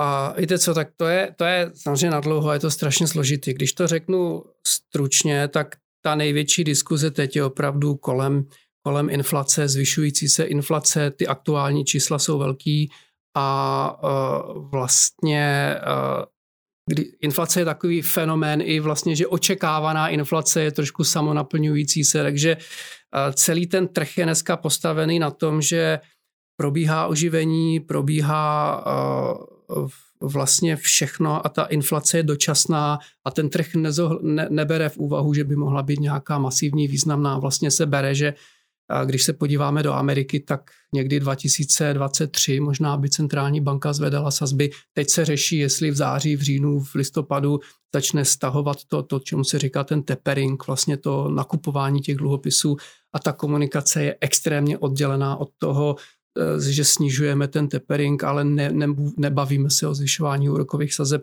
Ten trh je strašně jako nahoře právě díky těm, těm nízkým nulovým úrokovým sazbám plus tou fiskální podporou plus tím vším. Takže to je největší, největší diskuze vlastně, co, co ten trh zvládne, až vlastně ta centrální banka začne z toho stahovat. A vlastně, že jo, jedna je, ten vlastně, uh, my si myslíme, že ta inflace je trošičku větší problém. Vidíme to i tady v tom, že kromě toho Consumer Price Indexu, tak ta to PPI, vlastně ten, ten, ten, na té straně té výroby je vlastně výrazně větší, takže opravdu je to trvalejší a pak to řešení z toho, uh, teď se vlastně nejvíc diskutuje, jestli ta inflace, která je, tak jestli užere firmám ziskové marže, protože nebudou mít sílu hmm. vlastně přenést ty vyšší ceny na spotřebitele, Jasně. což pak je samozřejmě nějaké si zpomalení, že jo, anebo si tu ziskovou marži, marži udrží, ale vlastně pak jestli ta inflace povede k růstu úrokových sazeb, tak máte vlastně v tom oceňovacím modelu vlastně tu bitvu z obou stran, ať už na straně ziskovosti jsme na maximech, ten trh je, říká se tomu price for perfection, že vlastně jako je to hodně, hodně naspírované a na tom jmenovateli máte vlastně nulové, nulové úroky nebo velmi nízké úroky, takže vlastně vám to umožňuje jako mít ty valuace vysoko a vlastně ten slon v té místnosti je, je vlastně tak, jak moc ten trh je vlastně závislý na tom, a opravdu jako adikt, jo, jako, jako, jak se říká, ta drogová mhm. závislost mm-hmm. vlastně, jo, tak je to, a to se projevuje v nemovitostech, v akcích, v dluhopisech, takže vlastně všechny tyhle ty věci prostě jsou teď jako extrémně, extrémně jako problematické a jako ten trh běží. A, a vidíte z toho nějakou cestu ven? Určitě asi bude dobře, když vlastně ta centrální banka pomalinku začne stahovat ten, ten tapering, jako mm-hmm. ten trh se na to zdá, připravuje, že jako by to měl, jako se, čeká se to a ta komunikace tam probíhá. E, takhle, mělo by to být všechno levnější. Jo, já jako si myslím, že tady kolem toho můžeme tančit, jak chceme, ale prostě ten trh je opravdu hodně vysoko, hodně drahý a v normálních úrokových sazbách by takhle, takhle nebyl, takže uvidíme. Uvidíme, jak, jak tohle dopadne. No, ale co to, může, co to může udělat? Protože pokud se bavíme tady o nějaké závislosti, že jo, mm. na, na ty likviditě na těch centrálních bankách a tak dále. Všichni vlastně mají strach zvyšovat ty úrokové sazby, aby to opravdu neznamenalo nějaký masivní jako krach, nejenom na trzích, ale i v těch firmách, prostě, který si půjčují stále za velmi dobrý, dobrý peníze, za velmi dobrý úrok. Mm. Spoustu firm investuje do projektů, které jsou nerentabilní třeba a tak dále. Tomu se baví se mraky let, že jo.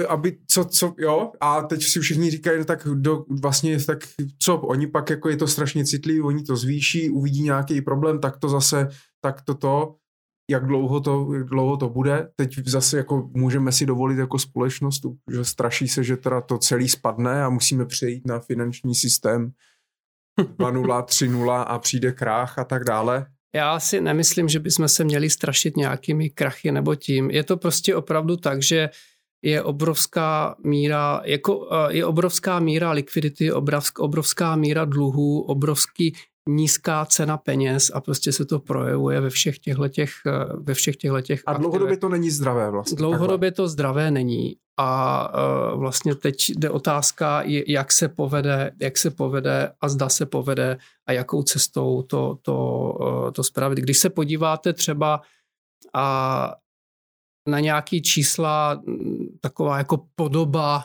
taková podoba amerického akciového indexu S&P 500, jak ho známe, je třeba někdy z roku 55 nebo takhle. Když se podíváte na čísla rok 1955 až, až do současnosti, tak průměrná míra inflace 3,5%.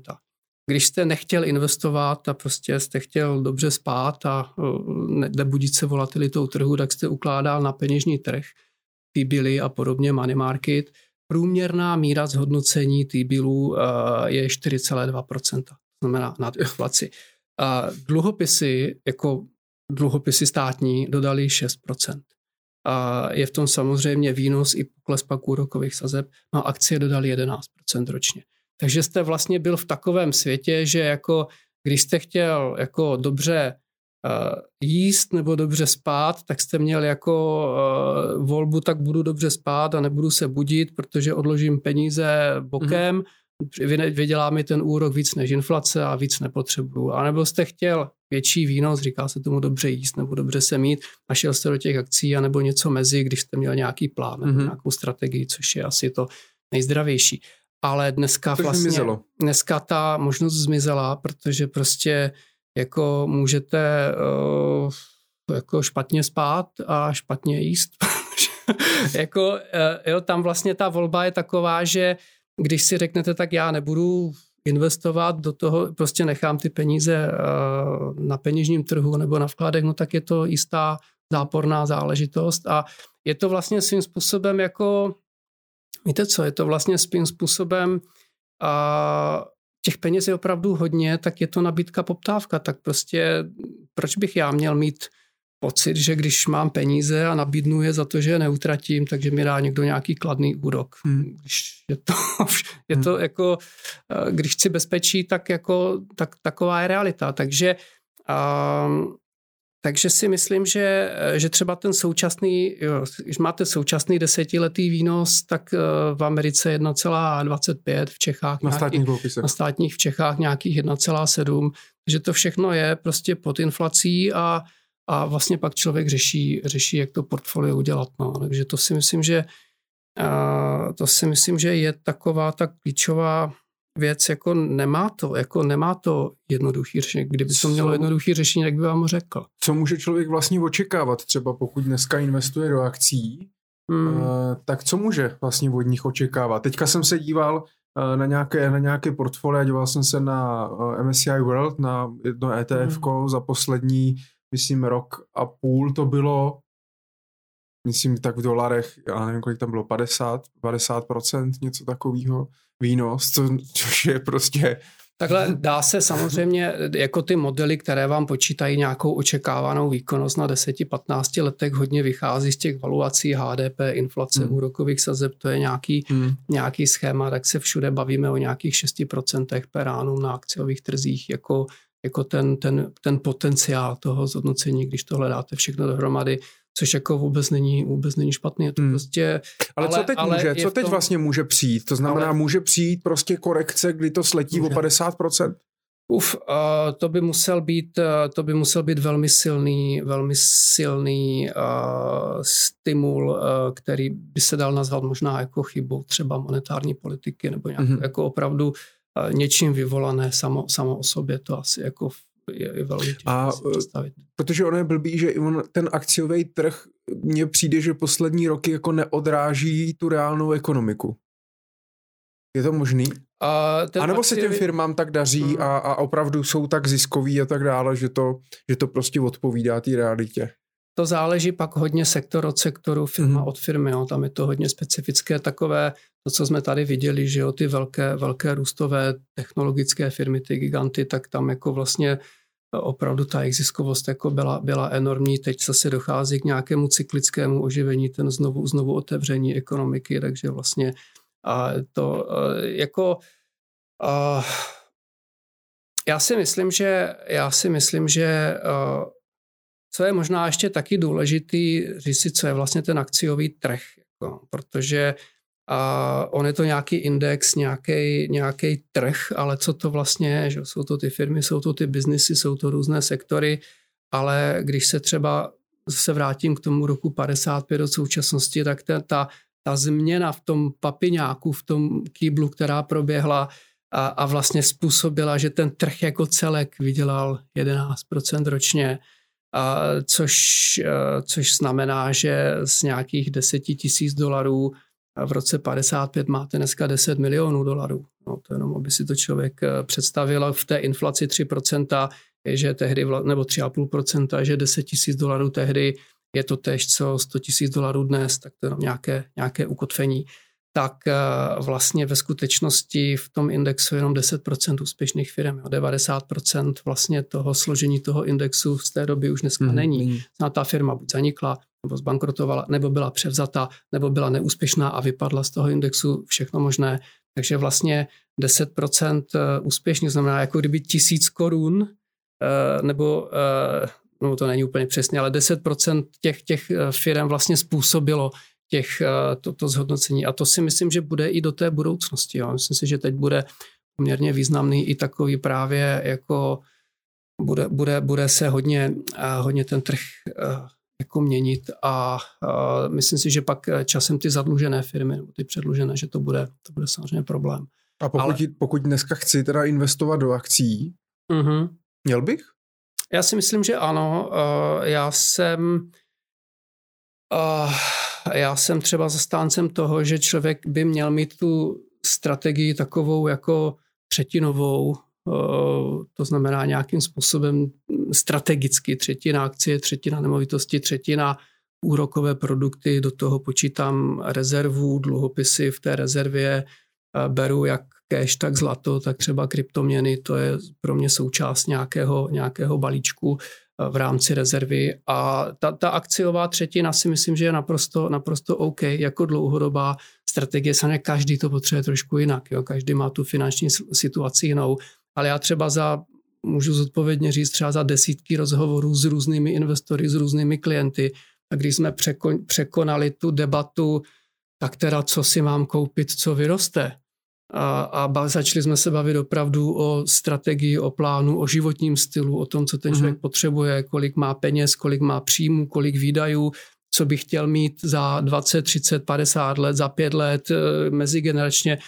A je, tak jako jsem se bavil s tolika odlišnými osobnostmi a odlišnými životními styly, tak přesto nejčastěji téměř, já bych řekl možná 99% všech případů spadlo do pásma, že ten výnos, který potřebují a chtějí, je někde v úrovni 20 až 30% nebo 20 až 40% akcie nemovitosti a pak nějaký úroky, dluhopisy a cash.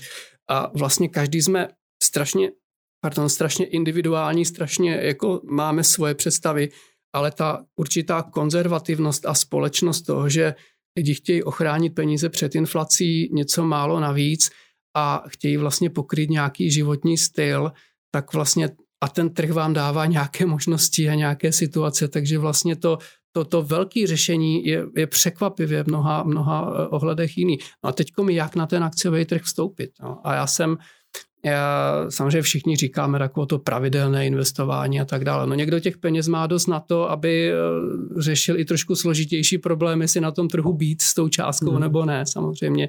Tak já jsem přesvědčený, že ano a to dlouhodobě, ale a, ale v tom, v tom renku těch 20-30% a vůbec jako neřešit nějakou volatilitu nebo kolísání a e, pro ty lidi, kteří jsou e, v takové jako normálnější životní situaci, to znamená, mají jakési úspory, mají jakési přebytky a patří spíš možná trošku k afluentnějším, ale ne, ne, ne, tři, ne třeba přímo privátní, jako, ne jako třeba milionáři nebo nějací jako velmi, velmi bohatí, ale, ale uh, tak si myslím, že jedna ze zajímavých strategií podle mého názoru může být uh, celoživotní pravidelná investice do akciového fondu uh, každý den.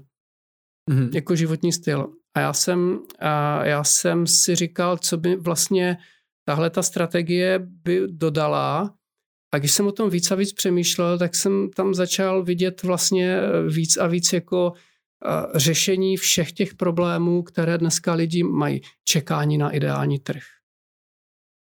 Je to moc levný, nebo je to moc drahý? Pořád je to nějak špatně. Jako ideální trh byl, ideální trh byl v posledních 20 letech dvakrát. Jo. To bylo v roce 2003 a v roce 2008. Od té doby nikdy nebyl ideální trh na nákup.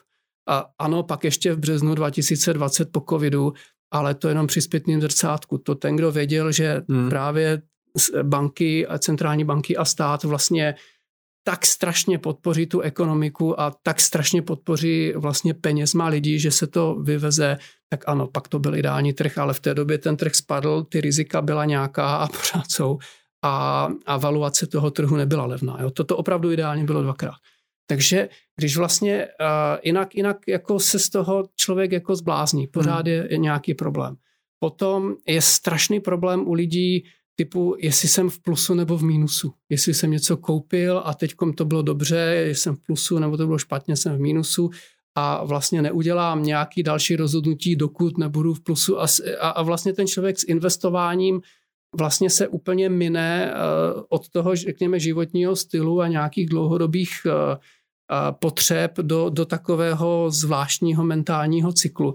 Když to, když by člověk si kupoval akcie každý den, tak vlastně to, že očekávaný výnos akciového trhu v příštích deseti letech je 6%, to je poměrně jako robustní výpočet. Ale jestli co je dneska srpen, jestli v srpnu 2031 bude výkonnost akciového trhu proti srpnu 2021 6% per annum. O tom bych pochyboval. Ale možná v červnu 2032 proti červnu 2021 to bude třeba plus 12% per annum. Neprognozuju ten krach na hmm. trhu, hmm. ale každý ho tam trochu cítí, že tak jako ta pointa je v tom, že, ten, že ta desetiletá prognóza, vy můžete vlastně rolovat každý den, to se vyruší, ale v nějakých velkých propadech máte očekávanou výkonnost rádově větší než těch šest a po velkých růstech máte řádově nižší. Ale vlastně tou pravidelnou investicí to člověk rozředí, ale taková ta mentalita, nějaká část měsíčně, fajn, ale pořád je v tom něco jiného. Ale když člověk si nastaví ten trvalák denně, tak vlastně... Já můžu investovat denně, protože vaše fondy, oni, ho, oni to jako z transakci, udělají tu transakci každý ano, den? každý den. Jo, takže já jako, uh, to je to je tady třeba to, to, to průměrování. Potom jako... A pak zůstáváme u té stejné částky, jo? Takže a... ne tisíc měsíčně, ale tisíc denně. Tak, eh, je, je to od pětistovky, Já bych řekl... To měl říkat od pětistovky denně. No. je to jedna 250 na roční investice. Hmm. Když člověk si řekne, tak ročně jsem schopen ušetřit a zainvestovat tolik, tak jedna 250 na je ta denní investice. Hmm. Ale musí mít teda ale potom bankovní účet bez poplatku. To tomu se bere pár, pár procent na výnosu. No, bankovní účet Myslím jako, jako transakci, jako, jako transakci. odchozí platbu, no. No, jsem měl, měl pocit, že v korunách to není zase tak hrozný, ne, u nás. Záleží, kolik člověk posílá. Pokud by posílal do fondu 20 korun denně a 10 korun by byl poplatek za odchozí no. platbu. Tak to jsem, to, ale to, to mám pocit, že, že to mám pocit, že je problém, i když to posíláte měsíčně, tam jako si nemyslím, že, že to je nějaký uh, odlišný, ten problém je jiný. Ale uh, myslím si, že ten problém je takový, že uh, jak já jsem vlastně na to, já jsem na to přišel paradoxně úplně z jiného pohledu. My jsme, my jsme řešili private equity fondy a uh, teď vlastně upisujeme nebo mm-hmm. máme nějaký private equity fond 4 právě z naší bankovní distribucí a to je, to je vlastně z, z mýho pohledu je právě equity úplně taková v současné době taková nejvyšší liga investování. A Mundi má svoje jakoby právě máme, equity máme, projekty, jo, a máme fondy. svoje, i, i, i, máme i nějaký přímý a pak máme vlastně tady v Čechách, vytváříme to, čemu se říká fond fondů, ale je to třeba Jasně. 10, 11 private equity fondů, ale vlastně to je, uh, tam jsou fondy typu EQT, Carlyle, Rothschild. Prostě Jasně, takže nemáte jsou, úplně jakože tým eh, prostě máme venture tým, kapitalistů, který by prostě... Máme fakt... tým v Paříži, který se tohle, tímhle vším zabývá, máme i nějaký vlastní mm. právě equity, ale ta větší, větší entita pro nás je ta právě ta due diligence, analýza a hlavně přístup k těm právě equity, mm. protože fondy typu Carlyle nebo Jasně. EQT, to jsou minimální ticket je 10-15 milionů mm. euro pro jednoho investora do jednoho fondu. A v tom fondu dostanete 15-20 akcí, který ten právě equity fond buduje nějakou hmm. dlouhou dobu, pak to spravuje a pak exituje a třeba ta životnost 10, 12, 13 let. A vlastně my jsme řešili to, že jako tady mám poměrně fakt jako unikátní, unikátní věc a, a bereme i právě equity fondy z Čech, máme, máme vlastně nějaký třeba Genesis, Jet, máme prostě tady jsou jako, tady jsou špičkový právě mm. equity fondy, tak jak tady není vyspělý public trh akciový, mm. tak naopak tak ten, ten právě jo. equity je opravdu jako výborný. A no ale to, to jsem nechtěl říct. Já jsem říct to, že uh, vlastně jsme řešili s některými distributory to, že no jo, a tak ten fond teda bude to za 12 let, nebo za 13, nebo kdy to přesně skončí, jako a kdy, a já říkám, no ale to je přeci jedno, no, no ale ty, ty klienty to zajímá, mm. no, pak to není klient na právě equity. A tak jsem se ptal právě u jednoho právě equity fondu, jak, jak třeba na tohle odpovídá. On se tak na mě koukal, jak kdyby jako na to, to, co vlastně říkal, ale jo, my jsme to taky jako v dřevních dobách jsme to řešili, že to lidi zajímalo, ale oni si pak zvykli, že vlastně každou, každou chvíli se upisuje nějaký právě equity, tak oni v těch prvních deseti letech nějak jako se to, to nabíhalo, ale pak už jim začaly chodit vyplaty a pak už to začali točit, takže oni vlastně tak jako každý rok si pár milionů euro zainvestují a vlastně pořád jim chodí renta. A tak nějak si zvykli, že každých deset let se jim zdvojnásobí hodnota majetku skrz ty zisky, nikoli skrz ty vklady. A, a vlastně už to mají takový jako doživotní styl. A jestli je něco 12 let, 13 let, 14 let, je vlastně nezajímá. A já jsem říkal, no dvojnásobí každých 10 let, to je nějakých 7,2 per annum, takže si vlastně ti super, super bohatí udělali takový pravidelko do akciového fondu, akorát, že v nějakém režimu. Hmm. Ale to má od pětistovky dneska k dispozici každý do nějakého rozumného akciového fondu. Těch 7% per annum není zase tak jako nereálných. Ten, ten trh dodal 11, že jo, v, v minulosti. Jako dobře, tak dodá míň. A, v ten, a pak jsem si říkal, no jo, ale jak já dosáhnu toho, že vlastně najedu na sport nebo na disciplínu, že zdvojnásobím hodnotu svého majetku každých deset let. A je úplně jedno, jestli jsou to drobný, anebo jsou to miliony euro.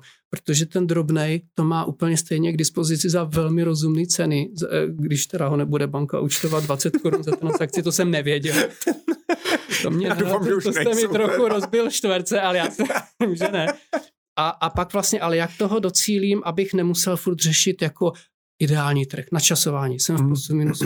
No, prostě to tam sypu každý den. Hmm. Akorát, že vlastně třeba v režimu předplacených poplatků nebo tak, tak to asi toho distributora třeba nenapadne, že jo? protože jak chcete, jak chcete jako distributor řešit to, že váš klient se rozhodne, že 30-40 let si chce spořit pětistovku denně. No jediná cesta je, eh, nebo tisícovku denně, jediná cesta je průběžná, průběžný poplatek. Hmm. Vymanit se z toho mentálního nastavení, že pravidelko, no to je na, a, a jaký je.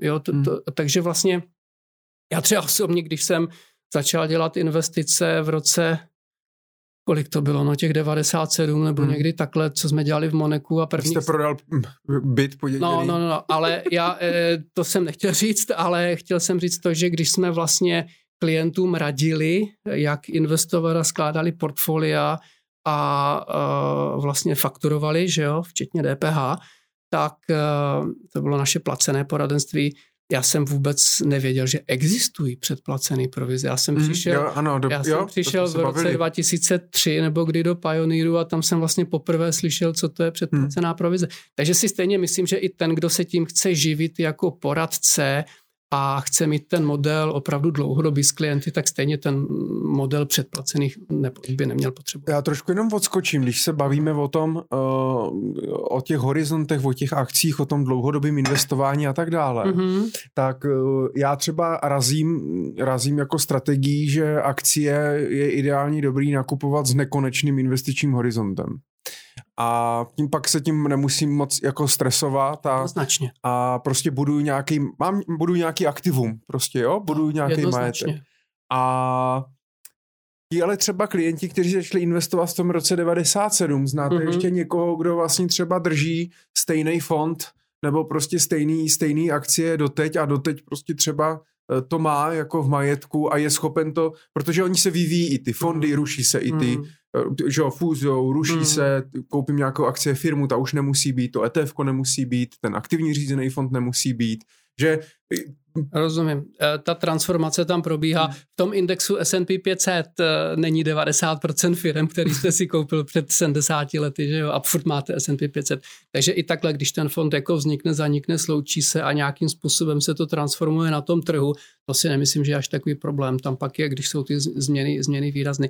Jo, jako uh, máme, uh, myslím, že sebe, manželka má a ještě pár, jako pár lidí a pár klientů znám, ale vím, že mi Aleš Izák nedávno říkal, že se bavili bavili s klientama, který právě mají nějaké věci jako akciový. Většinou je to ten Pioneer US Fund, ten, ten na, tu, na tu Ameriku, ten je takový nejstarší. A s, vím, že, vím, že eh, First Eagle eh, je jeden z takových eh, velmi stálic. Hodně jsou to, hodně jsou to takové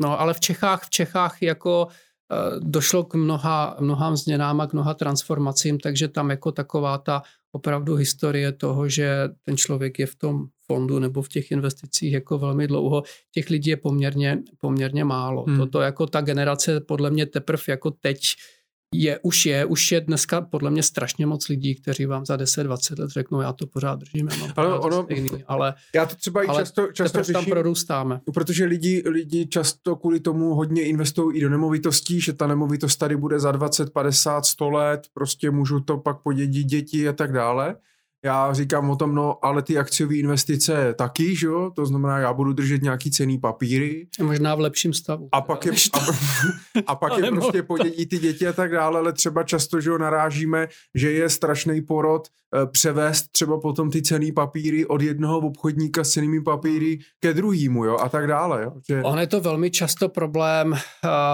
technicko-operační, obchodní, jako jde o to, hmm. když, když je tam nějaká vstřícnost jako uh, ty převody, eh, když si klient přeje tohle převíz, podepíše papír, tak jako to dneska není, není zase takový problém. Tam je pak jako Uh, ne, to, to, to nebývá, to už jako je menší a menší a menší problém. Není, snad, no, snad a snad, snad to bude Ale trend, jinak, ta, no. jinak ta nekonečnost je strašně důležitá, protože já jsem měl vždycky takový ten názor toho trojboje 1, 5, 15, co se týče horizontu v investičních dotaznicích právě jak člověk zatrhne, investuju na 3 až 5 let, protože co já vím, co bude hmm. za 10, za 15, hmm. ale Birek je to za rok v mínusu, jo? to je to 1, 5, 15.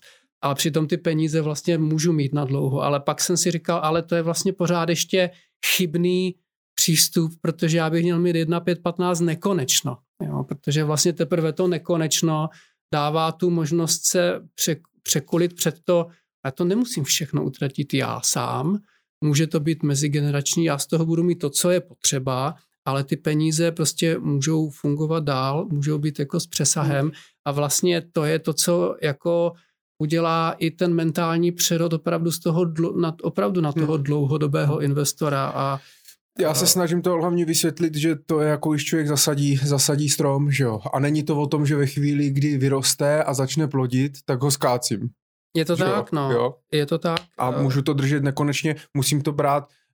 Ono je to i problém, že lidi často, kteří že ho neinvestují do akcí, protože neví, co to je. Že vlastně jakoby nerozumí tomu, neumí to uchytit, nechápou, že to je nějaká hodnota, nějaký majetek, něco, vidí jenom nějaký čísla, něco Trading virtuálního. Čísla, no. Virtuálně, no. Jako, hmm. A to, to se přiznám, že je třeba něco, co já se fakt snažím asi nejvíc sdělit tím podcastem a ale nedaří, podle mě se mi nedaří uh, vlastně docílit toho, aby si to vůbec pustil někdo, kdo by to měl slyšet. tak to mě taky ne. jo, to, to je právě to, že uh, on ten podcast je poměrně úspěšný, má... má... Uh, píše tady a ta masa, rozhodně poslouchám podcast, za mě v České republice pan Šipčák nemá konkurenci. Tak moc krát děkuju, to, to jako děkuju. Takže uh, uh, to jsem rád. A my jsme, ale o čem jsem se to bavil? O tom nekonečno, o tom horizontu. Já jenom jsem si to tady jako v rychlosti spočítal, jo, a pak jsem si řekl, že to je strašná škoda, že jsem to sám nedělal před 20 lety, že, že mi to jako uteklo, a protože hmm. když si řeknu tisícovka denně, dal jsem si tady optimisticky 8% per annum, jsem si něco mezi budoucností a minulostí. a, a po dobu tady 30 let a pak po dobu 20 let tak vlastně za 20 let touhle matikou je tam 12 milionů z 5 milionů vložených a za 30 let je tam 31 milionů ze 7,5 milionů vložených. A mně to prostě jako přijde jako pěkný. A to zatím nemáte teda? A to zatím jako jsem si touhle, jako to, to jsem prostě prokoučoval, ale, ale třeba to ještě doženu. Už jsem, nechtěl jsem, jsem začal. Já, já, jsem, já jsem si teď už poslouchal dneska ještě ten podcast, co jsme, co jsme spolu mm-hmm. uh, nahráli a e, vy jste vlastně v tom 97. roce, že jo, tak na poput Igora Bělíka uh, prodali, jo, prodali ten byt vlastně no, no. Po, po babičce manželky, tuším, hra. Když se teď díváte na ceny nemovitostí, uh, Myslím si, že bych asi vzhledem k tomu, že jsem těch peníze vlastně, že jsem to neinvestoval jednorázově do akcí metodou kup a zapomeň, ale vlastně jsem to použil na, na, na všechno možný, tak určitě by ten byt asi měl, asi, myslím si, že by měl asi větší hodnotu, jako, nebo možná minus. Já se tak nějak dívám. Máte nějaké další nemovitosti? A... Nebo když, když jste říkal akcie nemovitostí, vy jste známý akciový investor, doporučujete akcie, mm. tak máte i vlastně v portfoliu nemovitosti, ale jakoby fyzický, nejenom třeba no, REITy a, a nějaké no, jako fondy. mám, dokonce řeším teď, uh, řeším vlastně, uh, to jsme, to jsme, to jsme zabrousili ještě do jedné věci, já, nej, já nejsem žádný monster investor. Jo. To zase jako, berte to tak, a co že to jsem, znamená monster jako, že eh, nenajdete mě na, čl, na časopisu Forbes. Jako. Ve stovce nejbohatší. tak, určitě ne. Já jsem prostě normální, normální, uh, normální člověk. Nicméně, uh, nicméně, když půjdu k těm nemovitostem, tak to řeším, je to významná část mého portfolia a dokonce teď řeším i takový investiční cíl, Možná, možná že to uh, je to vlastně tak, že já chci mít část peněz v investiční nemovitosti, ale zároveň to není pro mě jako já prostě nemovitosti, akci, prostě ta klasika. Mm-hmm. A vlastně já tady s poměrně velkým jako, s poměrně jako velkým znepokojením sleduju třeba to, jak se rozevírají ty nůžky mezi mladými, starými, mm a jak vlastně staří sedí víc a víc na penězích a na majetku to, to, a vlastně chtějí víc a víc ten pasivní příjem, který podle mého názoru taky stlačuje ty úrokové sazby a vlastně to jako celý zamražuje a prodlužuje se délka života a vlastně bydlení třeba v mém případě v Praze se víc a víc stává vlastně jako nedostupným pro mladou generaci. A mně se vlastně stalo to, že, tak jak jste to i zmiňoval, tak vlastně nám vlastně rodiče jako pomohli s bydlením, takže já jsem od mládí nemusel řešit uh, hypotéky a bydlení a prostě mohl jsem od začátku nějak fungovat.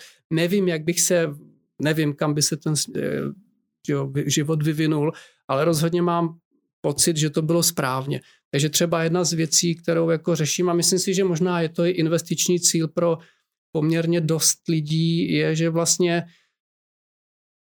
uh, to, co se tu děje s nemovitostmi, s úrokovými sazbami a s, s, s, ve společnosti, tak si myslím, že a, se dá říct, že třeba ten, ten, ta starší generace, a když pak jako stejně třeba předá ten majetek té mladší generaci, mm-hmm. tak je zavedený standard, že se to předá formou závětí po smrti. Že jo? Tak jako fajn, já nevím, jak dlouho eh, člověk jako bude fungovat, ale je nějaká, můžeme říct, nějaký průměrný, průměrný hodnoty.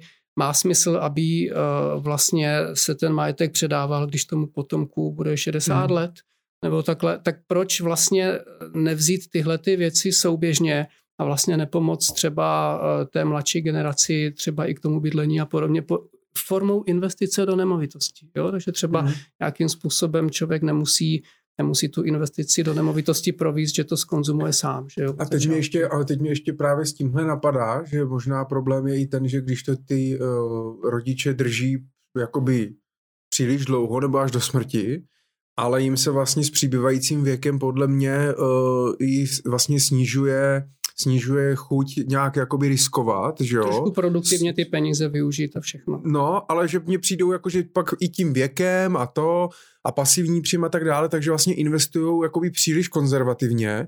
Oni ví, že to všechno neutratí a místo toho, aby třeba si, aby si mentálně řekli, hele, půlka, půlku stejně zdědí děti, tak nechme si to zatím ještě jakoby na sebe, nedávejme jim to, ale pojďme tuto půlku, která je stejně určená pro další generace, investovat více jakoby dynamičtěji, aby se třeba ten majetek za deset let zdvojnásobil, až umřu a, a ty děti zase to měly a jejich děti Myslím si, že to je naprosto správná cesta a, hmm. a je to podle mě jeden z důvodů, proč jsou systémově nízké úrokové sazby nulové záporné, jsou pod inflací hmm. a e, zřejmě asi dlouho zůstanou, e, protože to je, to je strukturální záležitost. Hmm. My jsme se tady zakecali, máme tady nějaký, nějaký dotazy, takže já samozřejmě, abych nezapomněl na naše diváky, vy můžete samozřejmě pokládat živě dotazy na Petra, na cokoliv, co vás zajímá, ještě máme nějaký čas, takže určitě se k tomu dostaneme. Jenom tady Mirek Junek Chtěl něco Já jsem ještě, jak jsme se bavili o těch mm-hmm. hypotékách, o těch úrocích, o těch cenách nemovitosti, o tom všem, tak já jsem si tady udělal takový výpočet, tak tady na tý, do těch papírů. Vy tady děláte výpočty no, bez já tady, tušky, já to vypadá, jak kdyby jsme se já jsem, domluvili ne, ne, ne, já jsem si tady jsem si spočítal na papír, protože jsem to nechtěl počítat tady na mobilu, na aplikaci teda finanční kalkulačka Texas Instrument, asi nevím kolik stála, ale ta spočítá všechno, je to na CFA zkoušku, to určitě doporučuju tak tady kromě toho denního, denního pravidelka, to bych nespočítal z hlavy, tak mě ještě zajímala jako hypotéka, když třeba řeknu byt za 6 milionů, řekněme v Praze, uh, loan to value 90%, hypotéka 5,4 milionů, v době, kdy třeba byly úroky ještě 1,7 na 30 let, takže splátka 19 tisíc.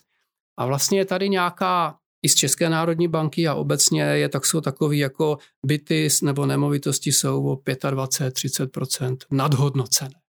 No, tak jsem si řekl, fajn, tak vlastně teda to snížím, tu eh, cenu nemovitosti spadnou o těch 25%, eh, loan to value zachovám a vezmu si hypotéku 4 miliony a byt bude stát 4,5, 4,5 eh, milionů, ztráta 25% v cenách, to znamená, všechno se nějak normalizuje, ale co může způsobit tu normalizaci? Mohlo by to být poměrně drastický růst úrokových sazeb, který dneska nikdo nečeká a tak dále a tak dále. Jaká je úroková sazba při spláce 19 tisíc? Úroková sazba 4,03% hypoték. To jsou normální úroky. Hmm. A nejsou nadhodnoceny byty najednou. A tohle všechno samozřejmě si můžeme převíst na ty akcie, na ty dluhopisy, na to všechno. A zase je to, já vím, že je to, je to trošku jako nerealistický, ale zároveň to není nesmyslný. Jo? A, a, ale tam je to spíš nerealistický, protože si to dneska už skoro nedovedeme představit, no. ale, ale vlastně jako není to jako úplně, úplně mimo.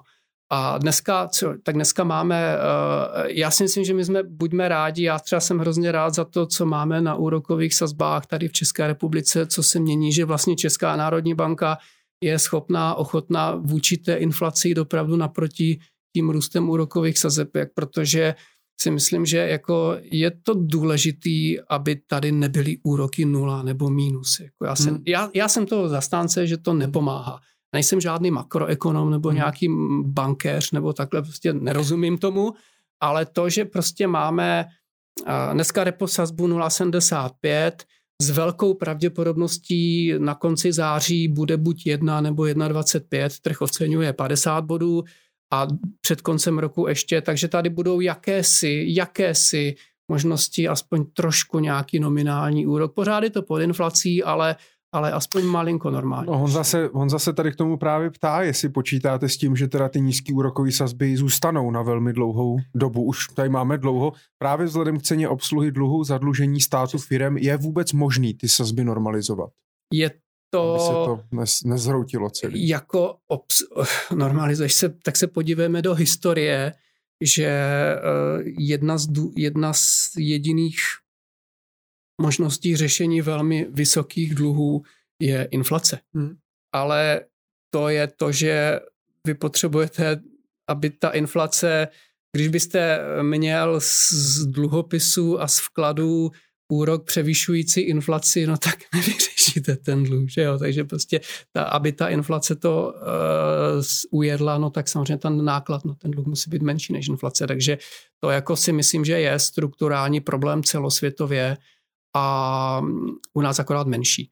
Ale uh, myslím si, že ty úrokové sazby opravdu ze všech těch, ze všech těch důvodů, které už tady padly, tak spíš se, spíš jsou jako dole. Samozřejmě mohou. Jako ten... Není to problém vlastně toho, toho blahobytu?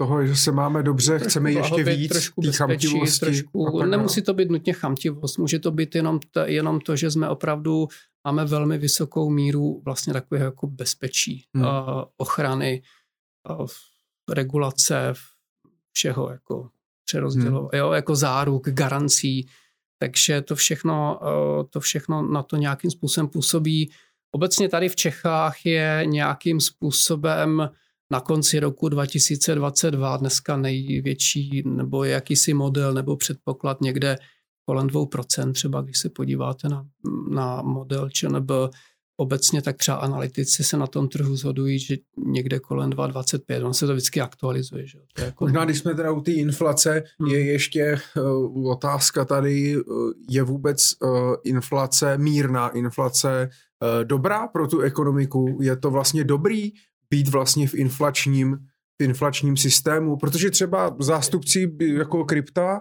a tak dále, tak říkají, že vlastně nám to napovídali centrální bankéři, že prostě hmm. inflaci potřebujeme a že možná ji vlastně vůbec nepotřebujeme. No, je to trošičku tenký let, já se na něj asi pouštět nebudu. Já jsem taky toho názoru, že je dobrá, špatná inflace, když máte tu inflaci vlastně, když máte deflaci způsobenou větší produktivitou, technologickým pokrokem a vším tím letím, tak si nemyslím, že je to nějak zásadně špatně. Mm-hmm. Takže jde o to, jde o to jakou, jakou funkci ty peníze ty peníze budou, budou plnit. To je, vy jste trošku zmínil i to krypto a to všechno, to je, my jsme se k tomu vlastně vůbec nedostali. Já ani tady ode mě nečekejte radu, jestli si koupit nebo nekoupit bitcoin, to je podle mě, to ať si rozhodne Máte? každý sám, ale zatím ne. ale myslím si, že ta digitální, digitální měna a, a blockchain a kryptoměny, to je, jeden z neskutečných fenoménů a disrupcí, které jsou tady před námi a opravdu momentálně probíhají a že to tu naši společnost úplně radikálně změní. Jako to, ale bavíme se o counterparty risku díky blockchainu, o odstranění. Celé je to postavené o nějakým audit, kontrola, důvěra, smlouvy, právníci. To všechno se víc a víc rýsuje k tomu, že vlastně bude technologicky řešitelné. Takže vlastně se může úplně, uh, úplně ta společnost celá proměnit. Já Jak? Si... Jak můžeme být konkrétní, v čem vlastně je to? No, uh, myslím si, že uh, různé katastry, různé evidenční systémy, to všechno jako na blockchainu může být vlastně jako vyřešeno tak, že nemusíte mít ty smlouvy, ty kontrakty tak, jak to známe teď. Jo. Takže uh, já to si to ještě nedokážu úplně přesně mm-hmm. představit, ale ale uh, jsem přesvědčený, že to, že to vlastně, že to, co tady probíhá, uh, je, je poměrně výrazně disruptivní změna, skoro se blížící tomu, když někdy v roce, já nevím, 1826 se zavedla naprosto revoluční technologie s názvem papírové peníze. No, to vlastně předtím byly nějaké dřevěné takové ty telesticks. Mm-hmm. Mimochodem, jak kvůli tomu vyhořel britský parlament v roce 1836, mm-hmm. kdy vlastně se od, odešlo od těch dřevěných, kde bylo vlastně že účetnictví majetek, lidi protestovali, teda v životě papírový peníze, to nebudu používat, tam není moje jméno. Jo, a, a vlastně se spálili ty talistics tam v, a, a vlastně vyhořel parlament. Že? Takže to byla jedna z disruptivních věcí a, a teď vlastně si myslím, že ty digitální měny a hodně, já, uh, hodně si myslím, že je potřeba minima, jako nejsem na to expert, jo, mm. takže vezmu to jenom, jenom velmi zrychla a jsou to věci, které já se snažím vnímat, poslouchat a trošku si pospojovat eh, od toho, že, od toho, že prostě v Číně vyhlásili data jako pátý element, už máme práce, půda, kapitál, technologie, tak Čína vlastně teď v rámci regulace a všeho říká data je ta, je ta hodnota a tam, abych to teda nějak jako uvedl, tak uh, si to nejlíp představíte na tom, když načítáte webové stránky a objeví se vám tam nějaká reklama, víte, že je tailor made, že je to reklama mm. pro vás a tam vlastně probíhá během těch pár desetin vteřin neskutečná aukce toho, že někdo, kdo o vás zná ty data, Google, Facebook a takhle, tak vlastně uh, vy, jak načítáte tu stránku, tak vlastně o vás se vysílá do virtuální aukce veškeré tyhle znalosti a probíhá aukce, že tady Michal Doubek, který je fanda tamhle do knížek, tamhle do podcastu, tamhle sport, tamhle, tamhle, tamhle, si načítá tuhle stránku a vlastně probíhá aukce mm-hmm. Reklam a ta nejvyšší nabídka se vám tam zobrazí, no ale nejvyšší nabídku dá ten, kdo si myslí, že vás nejvíc osloví tím, co vás zajímá. To je ta hodnota těch dat, ta monetarizace. Mm-hmm. To, je, to je to, že ty data mají tu hodnotu. A tady se bavíme o ochraně dat a vlastně zneužívání, využívání, vykolikování těch pravidel. Takže to je jedna, jedna z těch věcí a tady vlastně a jsem trošku utek, jo, takže vlastně jo, a, ty kryptoměny mají svůj půvab tady v té situaci inflační, kdy vlastně eh, si lidi říkají, OK, tak tady mám nějaký bitcoin, tady mám něco, tady mám omezenou nabídku, tady mám jasných 21 milionů. To je jasný, že to ty lidi hledá, hledají a zajímá. A, a ano, já si myslím, že to, ta hodnota, tam je důležité si uvědomit, že vlastně my víme trošku tu funkci těch peněz, že mm-hmm. směň, uh, účetní hodnota a tak dále. Nevíme přesně úplně, co ty peníze jsou. Uh, já si myslím, že Bitcoin je úplně geniální mušlička uh, moderní doby. Jo. Mušlička je decentralizovaná, nemám žádnou centrální banku, nemáme nic, vyměníme si to a jsme všichni spokojení. No akorát, že tohle je na tu moderní dobu, ale pořád ta vnitřní hodnota, ta je daná tou důvěrou a tím množstvím uživatelů, ta není daná ničím jiným. Vedle toho jsou vlastně uh, to, o co se snažil Facebook tou Librou a tak, tam si myslím, že tam jako ten probudil. Uh, ta Libra tím, že se vlastně nestala a tak ona se hodně nestala, protože úplně jako způsobila obrovsk, obrovský zemětřesení, co by to všechno mohlo způsobit, mm-hmm. určité narušení. Takže to je jakási druhá skupina, druhá skupina uh, potenciálních měn. No a ta třetí jsou vlastně digitální měny centrálních bank, že jo, který vlastně nějakým způsobem více reagují na to, co, co hrozilo z Facebooku s tou Librou, než, než co třeba eh, hrozilo nebo hrozí s, eh, s těmi, s těmi krypto. No a tam u těch digitálních měn, tam si myslím, že je strašně zajímavý to, ta určitá svázanost s tou informací právě s těmi datami, s, to, s, těmi, s tím vším, co jste tam si myslím, že teprve budoucnost obrovským způsobem i oceníme ty instituce, kterýma dneska třeba i jako strašně jsme jako a nevím, GDPR a mhm. ochrana mm-hmm. soukromí a já nevím co všechno, ale to, to, jako to, co v momentě, kdyby se tady vlastně zavedly digitální měny, tak s tou digitální měnou je vlastně informace a digitální měna může mít splatnost. Že? To není jako cash, to digitální měna není digitalizovaná forma mm-hmm, uh, jasně, klasické to už měny. máme teď. To máme, ale opravdu digitální měna, že opravdu máte tu, tu cash vlastně akorát v digitální podobě, Můžete ji dostat v době covidu místo šeku, můžete dostat podporu takhle napřímo, můžete dostat ale potřebu s omezenou splatností, aby vás to incentivovalo k útratě.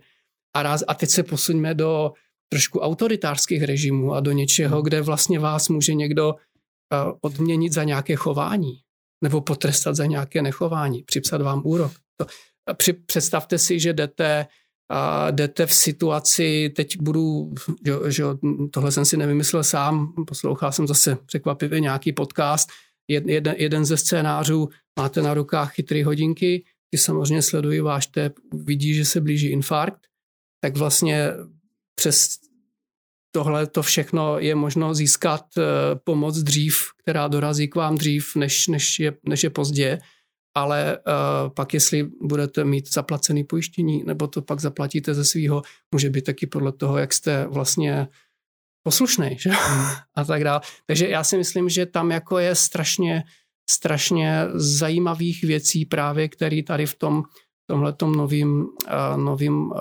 systému, ta různá tokenizace a vlastně to roz, roz, rozbití té klasické struktury, kdy vlastně jako člověk může dělat na, na Jedna z těch zajímavých eh, úvah byla, že když mám nějaký ekosystém v Amazonu, který mi vlastně dodá všechno, co potřebuju, tak jestli vlastně hodnota digitální měny v Amazonu a v tom celém prostředí díky blockchainu a díky všemu nebude třeba vyšší než hodnota té akciové společnosti a těch akcí jako takových, jestli to vůbec bude dávat smysl. Takže já nevím, to, to hmm. možná... Je to něco, o čem by se měl dlouhodobý investor, o co by se měl třeba zajímat? No teda? já si myslím, že velmi, jo. Já si myslím, že opravdu ty disruptivní technologie tímhletím směrem jsou jako... A normální běžný člověk, který prodává rohlíky v krámě? Je to něco, co mu jako v následujících 30 letech natolik změní život, že bys měl si o to číst a měl by se o to zajímat? Myslím si, že nám to změní život, jestli by si člověk o to měl číst. Nebo, to, je, to, je, to je máte těžký. To je zase filozofická úvaha. Investuj do toho, čemu rozumíš. Já tvrdím, že to je naprostý nesmysl.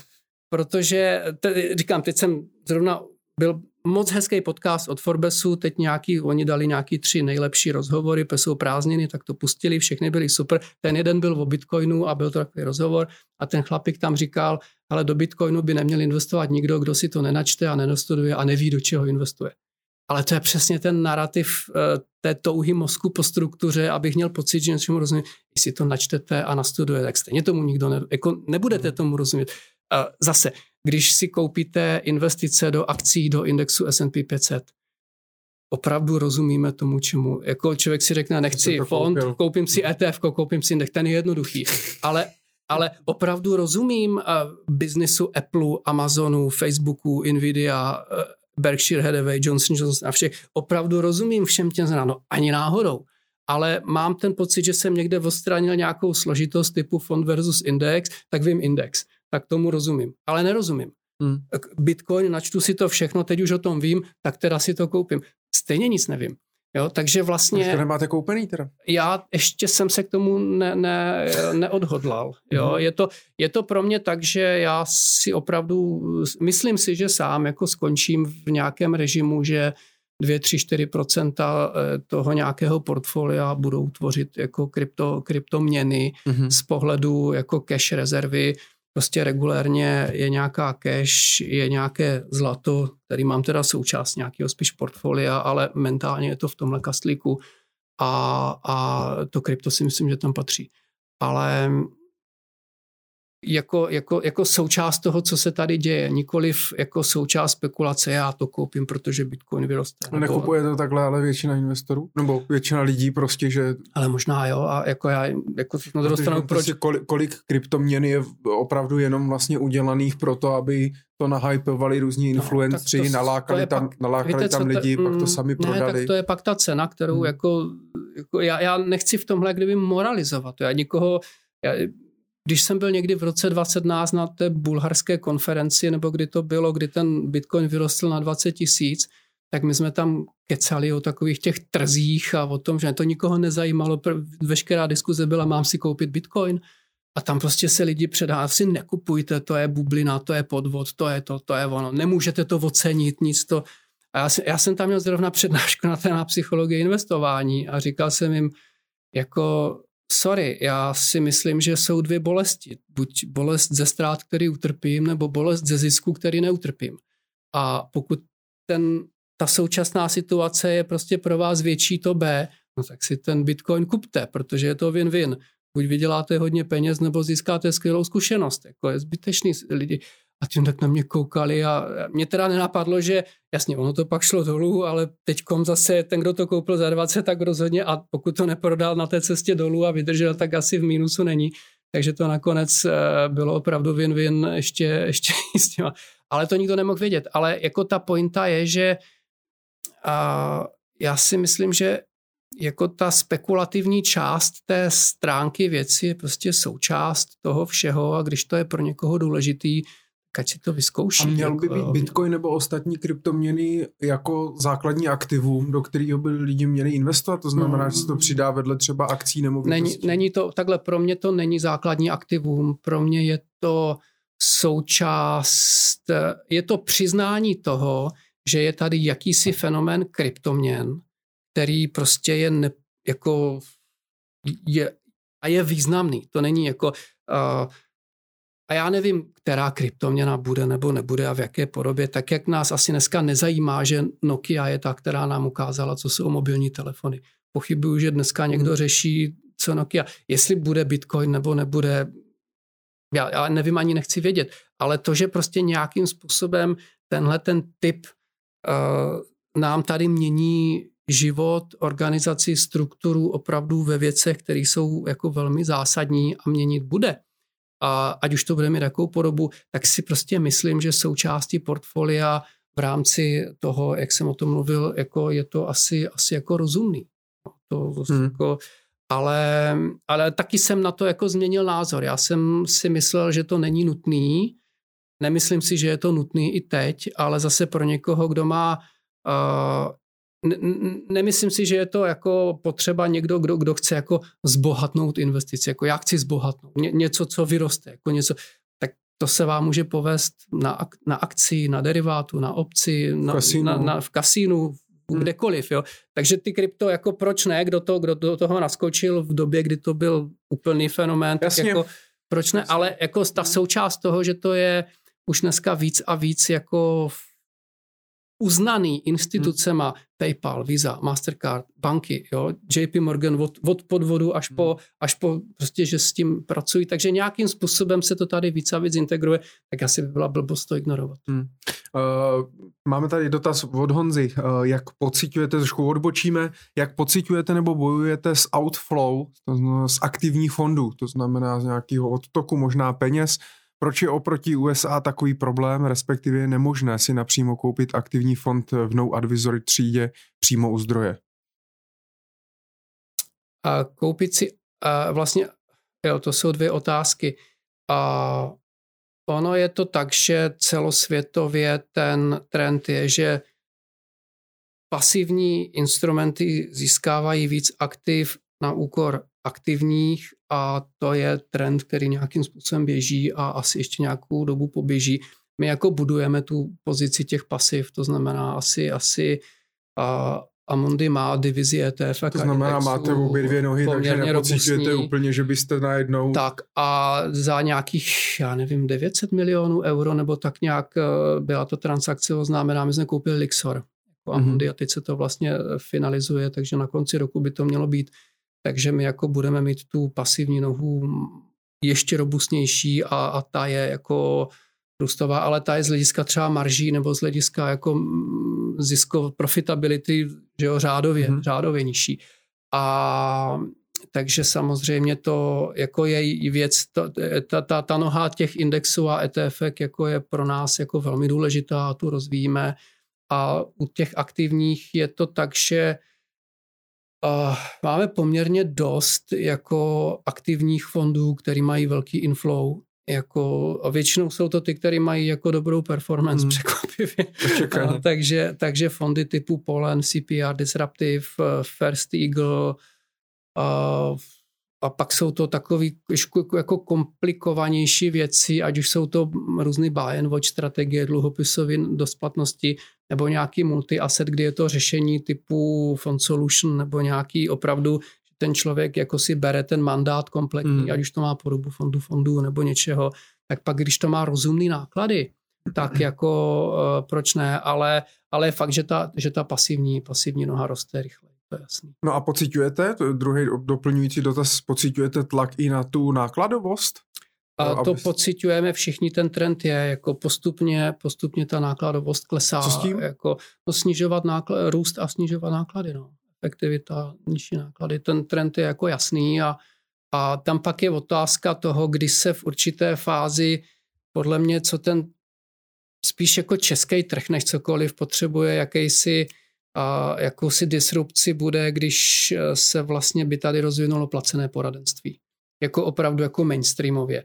Pak vlastně by ten aktivní svět měl velmi a ty, ty, ty klásy existují, jmenuje se to Class R a je to vlastně, má to poloviční management fee a vlastně to funguje tak, že, a, že vlastně v zemích, kde je zakázáno, aby distributor inkasoval podíl na management fee, tak vlastně musí za poradenství mm-hmm. nebo za to fakturovat klientovi no tak pak jako vlastně prodává fond, ze kterého nic nemá, no tak ty fondy, ty klasy existují. Ty, ty náklady na distribuci, které jsou v tom fondu zabudovány pro, pro, to, pro ten prodej, tak vlastně existují. A s jakou nákladovostí se teda prodávají? A jsou většinou mají poloviční management fee. To znamená? Na to, co má 1,2, tak ta klas R má 0,6.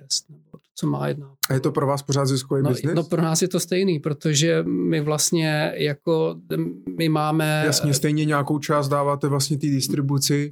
Přesně. Protože já mám pocit, že jsem se na LinkedInu, že jsme diskutovali uh, s Honzou Maňákem vlastně z BNP Paribas, taky byl hostem našeho podcastu a uh, tam vlastně se diskutovalo právě o těch nákladech a tak dále. Já jsem se tam ptal, jako kam vlastně až jakoby můžou jít s těma nákladama a on třeba říkal, pokud si pamatuju dobře, teď se mu omlouvám, kdybych kecal, ale myslím si, že říkal, že se jako nejmín pohybuje v Čechách, někde kolem jako jednoho procenta, Uh, že prostě níž je to pro ně hrozně těžký i skrz, ale právě třeba o regulaci, o které jsme se bavili, o nějakých poplatek jako custody za nějak, a tady tyhle jakoby věci. Uh, hmm. Tak kam vlastně až jako se dá jít s tou nákladovostí uh, u těch aktivně řízených fondů?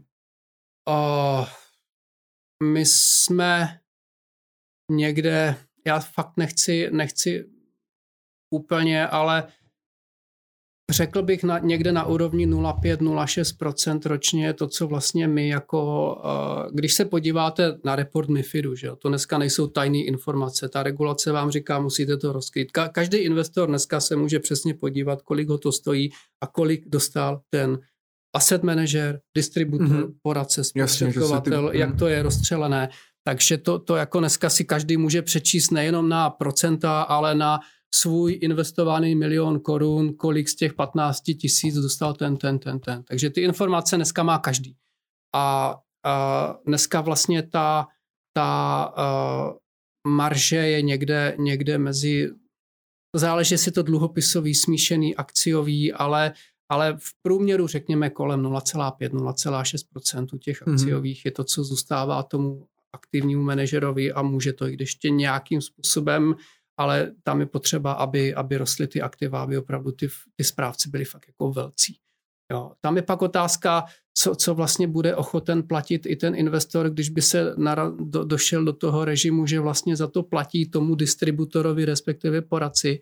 On je to rozdíl, když vlastně vystavíte fakturu uh, na 100 tisíc z DPH 20% za to, že a co dělá, a to je otázka, co vlastně děláte pro toho klienta tak, aby, abyste mu vlastně vystavoval fakturu každý rok, co je ta přidaná hodnota, jestli jen ta investiční nebo ta celkově finanční, behaviorální, psychologická, kde je ta, kde je ta přidaná hodnota. Ale fakt je ten, že samozřejmě ty aktivní fondy, ale dneska je to tak, že i když děláte placené poradenství, tak vlastně ten klient musí dostat zpátky tu, tu část té odměny, kterou ten poradce už v tomto případě dostává od toho poskytovatele produktu, takže vlastně tam už jako by to mělo být relativně, relativně OK. Ale je fakt, že je fakt, že hlavně v té nebankovní distribuci ty, třeba ty, ty klásy, které nevyplácí podíl a management fee, tak jsou pro klienta asi levnější. A v Americe teda a Mundi aktivní fondy uh, má teda někde Taky. kolem toho půl procenta.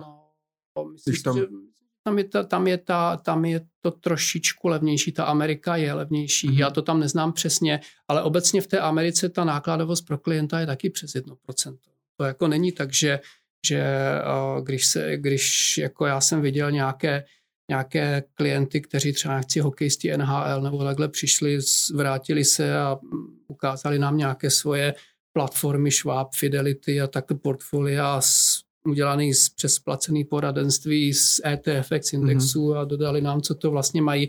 Tam ty náklady běžně jsou přes 1%. Jako já nevím, možná někdo to zná dneska, už já nejsem zas na to takový, jako, ale rozhodně, rozhodně si nemyslím, že, že ten koncový klient to tam je pak strašně důležité, jestli ten koncový klient, když si koupí nějaký levný produkt, jestli opravdu má tu levnou službu. Hmm. Jako, myslím, hmm. že moc často ne. A pak je to i o té tran, samozřejmě transparentnosti, o tom, co si, co, co, co si kupuje a, a tak dál. Máme tady další dotaz. Eh, chtěl bych sem eh, přelít několik desítek tisíc eur do akciového trhu. Eh, chtěl bych sem to tam nechat několik desítek let. V jakém časovém horizontě byste mě doporučil to tam zainvestovat? To znamená vlastně ta věčná otázka nějakého časování trhu, když jsou prostě ceny někde, a, ale mám dostatečně dlouhý horizont. Mám vzít uh, milion korun a dát to tam prostě kup a zapomeň, uh, anebo mám radši uh, si to rozložit. A mám si to rozložit do na, na dvě platby, na deset plateb v průběhu roku, v průběhu tři. Já vím, že nemůžete téči, dávat doporučení, v či nejde to. Podobě, jo. V té či oné podobě po mně chcete křišťálovou kouli. Tak a, a vlastně já musím zvolit akorát větší či menší míru alibismu. Jo, a, ale řeknu to takhle. A stále vycházím z toho, že mám nějaké kompletní portfolio a akciová komponenta je 30% mýho celkového majetku. To je pro mě zdravý stav. Pardon, zdravý stav pro většinu lidí. Drtivou většinu. I bohatých, i méně bohatých.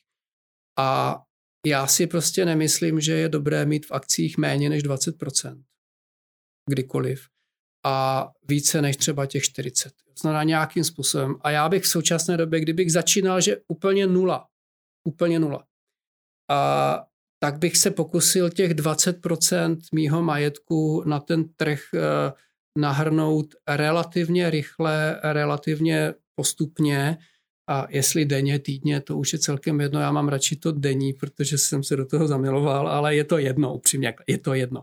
Ale uh, to, to důležitější je, jestli si řeknu, že to udělám řekněme v příštích dvou letech, to znamená nebo v příštích třech letech, nebo v příštím roce, když mám ten horizont 10-15 let. Myslím si, že to dělat na delší dobu je už jako zase úplně jiná strategie, takže někde bych to chtěl jako vybudovat, ale já fakt nevím, kdy přijde ta výrazná korekce o několik desítek procent. Jsem přesvědčený o tom, že přijde a že ten trigger bude a když by ten trigger, tak jak to teď byl ten covid, jo, tak to je něco jiného, než když ten trigger je, že se vám vlastně eh, zvedají ty, ty výnosy do splatnosti těch dluhopisů, ty úroky a, a to všechno. To je, to je jako vlastně jaký udržitelnější propad. Hmm. Jo. A to je taková ta nákupní příležitost. Jo. Když se vám vlastně ta valuace dostává price earning ratio pod 15 a dolů a jsou nějaký rozumný úrokový sazby, tak vlastně chcete být v akcích jako dlouhodobý investor, který snese normální kolísání a pak jo, pak když ještě nějaký pokles, protože recese, protože něco, ale mm, vy nechcete být vlastně na tom trhu v té době, kdy se takzvaně vyfukuje ta, ta já, já to nechci nazývat bublina, hmm. ale kdy se vyfukuje taková ta ne, nepřirozená hmm. nadhodnocenost. A tu určitou nepřirozenou nadhodnocenost teď cítíme, vidíme no, ale a vlastně hrajeme, hrajeme o to, jestli ty firmy tou vyšší ziskovostí a tou cyklickou recovery to vlastně doženou, anebo nebo se to zlevní skrz pak třeba nějakou vyšší inflací, ale trošku vyšší úrokovou sazbou, kde, kde a, a, a marže a, a tamhle to a tamhle to, že je to takový těžký. Takže já bych se pokusil, pokud ten člověk je na nule s akciemi, tak mít e, do těch 20% relativně rychle a pravidelně a měl bych prst na spoušti, pokud prostě dochází k tomu, že vždycky máme nějakou 5-6% korekci, tak jak byla minulý týden, tak jak to takhle. Vždycky se něco teď děje, tak v těchto těch situacích Nakoupit. třeba jako přikupovat víc. Jako, hmm. no. a, a nemyslím si, že jestli to je dva roky, tři roky, jako to, to, a to, třeba to, kdybyste vy teďka dostal odměnu z práce milion, tak byste to šupl do akcí hned a, a chtěl byste... Mít Nešupl prostě... bych to do akcí hned, ne. ale prostě přihodil bych to právě do toho režimu a té denní investice. Byste to fakt, tak... já, se, já, to, já to upřesním, já jsem, si, já jsem si nastavil týdenní, protože já jsem chtěl si nastavit denní a konkrétně jsem si vybral dva fondy akciové, které používám, které jsem ještě neměl v portfoliu a trošku mi tam ta koncepce chyběla a mám nějaký First Eagle, nějaký Disruptive Opportunities, což jsou nějaké styly, které mi vyhovují. Mm-hmm oba dva, ale chyběl mi tam takový ten high quality growth a index, a což je v případě aktivního fondu u nás Amundi Polen a v případě pasivního je to indexový fond na MSCI World. A tuhle tu komponentu jsem si teď chtěl vlastně začít budovat, tak jsem chtěl posílat eh, každý den nějakou tu částku, ale zjistil jsem, že ten indexový fond vlastně procesujeme jednou týdně, že to je vlastně fond třetí strany, tak jsem uh, nedělal to, protože jsem si ještě vnitřně uzavřel sázku sám ze sebou, že po deseti letech si vyhodnotím, jestli je lepší aktivní nebo pasivní investování. A já vím, že to je strašně naivní a takový jako dětský, ale uh, já jsem fanda toho stock pickingu a mně se líbí na, na tom fondu Polen, že vlastně vybere těch 25-30 blue chipových mm-hmm. biznisů růstových. Mně se ta koncepce líbí a proti tomu opravdu mám ten pasivní index, a mám vlastně opravdu nákladovost toho produktu jedna ku desíti. Jo. Vlastně jestli má ten Poland Management Fee 1,8 a ten, ten index má 0,2, tak vlastně opravdu tak vlastně tu částku mám půlku do toho polenu, půlku do toho indexu a chtěl jsem to mít opravdu stejně, tak jsem to nastavil na týdně. Kdyby to šlo, tak bych to nastavil na denně. A to je odpověď i na tu otázku, jako to vlastně bych, eh, tuhle tu částku bych přehodil a asi bych se tak nějak jako mentálně s, s, s, udělal, jestli by to byla jedna 250 nebo jedna pětisetina, teď nevím, já jsem si to taky poznačil, jsem tušil, že se mi na to zeptáte. Já mám dneska v akcích, moje akciové portfolio je 17% celku. Jo, takže já jsem někde kolem těch 20. To je dost málo teda je to, je to málo. Já mám neutrální, já mám neutrálně 40%. A jo, to je pro mě, uh, to je pro mě uh, moje neutrální strategie, která nevznikla tak naivně, jak vypadá, uh, protože ta se strategie se jmenuje 10, 20, 30, 40. A je to tak, že 10% opravdu ty rezervy, 20 uh, úrokový produkty, 30 nemovitostí a 40 akcie, tak já jsem dneska, dneska vlastně 20, necelých 20 v akcích a lehce přes 40 v nemovitostech, mám výrazně... Jste koupil činžák v Praze nějaký, ne? Tak ne, vám to ne, vyskočilo. ale, ale mám tam, uh, mám tam uh, nějaký, nějaký pozice, které jsou, které jsou jako jak často se na to díváte, když vlastně jste v tom, jste v tom Michale, oboru? dělal jsem to kvůli vám, tuhle tabulku. jako fakt, udělal jsem to, dělal jsem, udělal jsem si ji poprvé po přečtení knihy Skin in the Game od Násima Nikolase Taleba Nasadit vlastní kůži. A on tam říkal, hele, vyvarujte se poradců a ekonomů a prognostiků a prostě, když vám někdo radí, co má dělat, tak nejdřív se ho zeptejte, co dělá sám. Nejdřív mi řekni, co děláš ty a pak mi teprve řekni, jako, co bych měl dělat já. A, a on, on, ta knižka je velmi, velmi, jako velmi krutá eh, k našemu oboru obecně. I když je to teda on je jako spekulant z finančních trhů velmi úspěšný, tak jako nebere si servítky na nikoho, jako na centrální bankéře, na psychologii, na ekonomii, na poradce, to všechno jako rozdrtí. Nicméně, když se člověk překoná přes, přes tuhletu jako uh,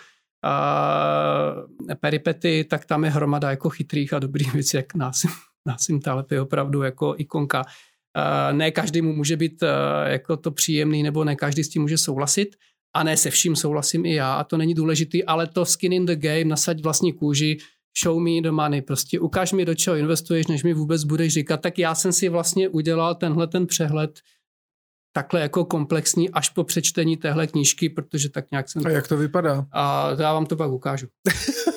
a Teď, a, teď budou ochuzení diváci. A protože když jsem dělal ještě nějaký třeba přednášky právě pro bankéře, pro poradce, nebo tam byli i klienti a třeba po mně chtěli, tak a vysvětli nám buy and watch, vysvětli nám polen, vysvětli nám privátní fond úrokového výnosu, vysvětli nám tady to, tady to a, a mám do toho investovat nebo mm-hmm. ne, tak já jsem říkal, fajn, tak já na to mám nějaký názor, ale prostě v momentě, kdy se dostávám do fáze, že představuju nějaký produkt a myslím si, že je OK, tak ale já na tom konci říkal, hele, a takhle investuju já.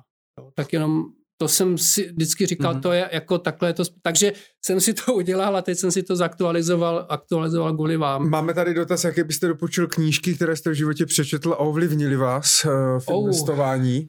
Mně hnedka napadlo, že vy moc nečtete, pravděpodobně, že spíš posloucháte podcasty mm. nebo audioknihy, mm. ale tak možná nějaké uh, knížky. Jo, jo, uh, stejně knížky zkusím na vás uh, zkusím na vás nějaké vysypat, které si myslím, že jsou strašně důležitý a smíchám to i s těmi podcasty, a s těmi zdroji. Inteligentní investor jednoznačně. Uh, Benjamin Graham. Benjamin Graham, inteligentní investor. Nezbytná čtení. A z psychologie myšlení rychlé pomalé Daniel mm-hmm, Kahneman. Velmi, velmi, velmi potřebné pro je tam hodně, škále, je, je, ale je tam hodně ekonomicko-finančních uh, jako přes, přesahů. Tak je to, psycholog to psal, ale je tam hodně o financích, to, co je potřeba pro lidi. A nač, šťouch, pošťouchnutí od eh, Richarda Taylora, a jako velmi, velmi, velmi taky, to je ekonom, Nobelova cena, který se zabývá behaviorální mhm. financemi. Mm-hmm. Kahneman je psycholog, který dostal Nobelovku za ekonomii právě za, za tu prospektovou teorii. Inteligentní investor tohle. A potom, a potom se mi z českých autorů asi teď líbí, hrozně se mi líbí, mám to rozečtený, jsem teprve ve čtvrté kapitole a říkal jsem si, takhle bych chtěl napsat knížku, takže to už asi nenapíšu, a protože už, to, už mě předběh eh, od Mikuláše Splítka, který to je portfolio manager z RST Manager Small Cap, vlastně mladý kluk a, a napsal stát se investorem, mm-hmm. něco takového, jak, jak mm-hmm. ovládnout jak, tvůrčí mm-hmm. magii. A, a tak, jak on to píše, tak to opravdu zase píše tou optikou, jak jako opravdu být ten investor a, a je, je to velmi, velmi, velmi dobré čtení, takže, takže to se mi líbí. No a pak už jsou to různé věci, které nejsou až tak úplně podstatný, důležitý. Rozhodně ty, uh, rozhodně ty talebové věci, černá labuť a, a skin in the game, jako pokud je člověk trochu masochista, jeli z oboru, tak musí být trochu masochista, se o sobě nedoví nic dobrýho, ale, ale ta kniha je dobrá. A takže to jsou asi ty literatury. Uh, jinak uh, jinak si myslím, že i tam tamhle vidím faktomluva, od Hanse Roslinga eh, je kniha, která si myslím, a na webu je gapminder, mindminder.org. To je vlastně hodně o, o tom, že vás to vykolejí ze stereotypních názorů a předsudků a na, a na to, že si myslím, že takhle to je, ať už je to chudoba, nebo klima, nebo tak prostě miliardy různých mm-hmm. věcí, na který máme nějaký názor, tak vlastně ten Hans eh, Rosling vlastně dokázal, že většina odborníků eh, si myslí o zásadních věcech, eh, názory z hlediska názoru na to, jak ty věci ve skutečnosti jsou, tak ta úspěšnost těch názorů je menší než šimpanci, jako menší než, než, náhodný, než náhodný typ. A, a, takže ta faktomluva je výborná a, a asi, Já si myslím, že ty jste nám dal teda víc než dost. Asi stačí, myslím, asi si, že, myslím si, že jo, protože uh, my se pomaličku blížíme ke konci. Uh, já bych si samozřejmě s váma rád uh, povídal klidně až do rána, ale, ale nemáme tolik prostoru. Uh, mě by ještě zajímalo, uh, když se tady bavíme celou dobu o investování, tak uh, jak vy vnímáte posun nějaké vlastně finanční gramotnosti, protože vy jste na těch finančních trzích a v podstatě s těmi lidmi se bavíte od nějakých těch 90. let, eh, tak eh, jak vnímáte finanční gramotnost, posun vlastně v investování, tomu, jak lidi investují, jak rozumí svým penězům, jaké dělají rozhodnutí a tak dále. Jste v tomhle eh, optimista a vidíte to jako i pozitivně, že ten posun je a zlepšuje se to? Nebo stagnujeme? Nebo zhoršuje? Já si myslím, že se to zlepšuje, že, že trošku odpadá odpadá uh, dost takových těch jako předsudků typu investování, to není nic pro mě, investování je jenom pro nějakou skupinu uchylných uh, divných lidí, protože ta, ten, ten, uh, ta mentální mřížka toho, ten význam toho slova investování je hodně, hodně spojený buď se spekulací nebo s podvodama nebo s nějakýma věcma, který vlastně jako investiční bankéř jo, a takový jako negativní, negativní věci, tak to si myslím, že postupně odpadá spíš tím, že vyrůstá generace mladých, kteří to začínají eh, víc chápat jako určitou zodpovědnost a vlastně začíná to řešit samozřejmě na, na periferii nulových sazeb a bitcoinů a bezpoplatkového v úzovkách mm. bezpoplatkového obchodování s frakcemi a s malými částkami na na těch uh, Robin Hoodech, Robin a, Hoodech a podobně, tak vlastně vyrůstá zároveň i hodně uh, lidí, kteří do toho vstupují spíš opravdu tou optikou hry, kasy spekulace, ale já, já, já, já si prostě si říkám, OK, tak to nevadí. Uh, budu rád, když pak jako jim třeba i tahle platforma, kdyby jim nabídla, no tak a tak tady si teda hraj, ale tady jsou i nějaký účet, zase mentální účetnictví, behaviorální finance, tak tady je ten pokyt na ty, na ty hrátky s tím Dogecoinem a tady s těma hmm. GameStopama a podobně, tady si hrají. Hmm. A tady třeba něco jako seriózní money na penzi, něco takového, jako protože on pořád může, a, a, a děje se to, nějakým způsobem to postupně vzniká a je výrazně větší množství lidí mladých, kteří se víc a víc o to investování zajímají. Takže to si myslím, že zvedá tu kvalitu víc, než že by se někdo vzdělával, možná taky nějaký zkušenosti, že člověk taky potřebuje ale pořád, po, ale pořád, když se člověk podívá, ať už do Ameriky, kde hmm. mají zase jiný problémy, například že jo, z dluhy za hmm. studia, z dluhy na kreditních kartách, uh, a tak dále, což třeba my tady v České republice, možná i v Evropě, tolik, tolik není. Uh, ale i tak mně přijde, že pořád li, hodně lidí, jsou samozřejmě hodně velký rozdíly, ale pořád hodně lidí nemají eh, dostatek rezerv, pořád spoustu lidí ne, neinvestuje a tak dále. Kde si myslíte, že vlastně jakoby děláme největší chyby nebo máme největší mezery? Já to nevím, protože dneska si opravdu každý, každý může odložit pár stovek do levného akciového fondu i když peníze vlastně nemá. A, a jako opravdu investice je akciový fond nebo akciové portfolio. A když se bavíme, že začínáme úplně od nějakého základu, budujeme majetek, jsme mladí nebo jsme v nějakém věku a, a bavíme se o investicích, to je, že, to, že vlastně si udělám jako, že si udělám dluhopisovou, že si udělám dluhopisové portfolio, um, tak je to investice, ale je to trochu něco jiného. A pokud to teda jsou nějaký, nějaký třaskaviny, jako nesmyslný, to je bohužel taky jako fenomén doby, ale pokud je to jinak, tak to není.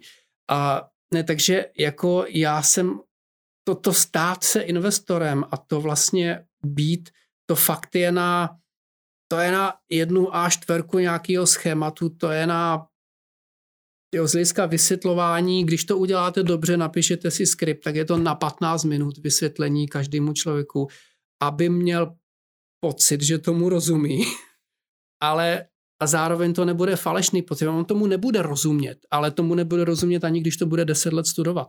Jde o to, aby, aby vlastně od toho neměl nesmyslné informace a pak je to o návyku a o životním stylu, takže jako to, jak, kde děláme tu chybu, je, že nepřekročíme tu, tu věc z těch stereotypních názorů možná, jako, že si někdo řekne, no to, to prostě to vůbec není pro mě, jako, bych to měl jako nějaký investování to, to bych musel sledovat ty trhy a ty burzy a, invest, a teď si přečtu a, a tamhle něco spadlo, tamhle něco vyrostlo, tamhle někdo někoho okradl, tamhle nějaký hmm. Bitcoin a tamhle nějaký Robinhood a tamhle nějaký GameStop. Teď to sledujete v těch novinách, říká, no to fakt nic není.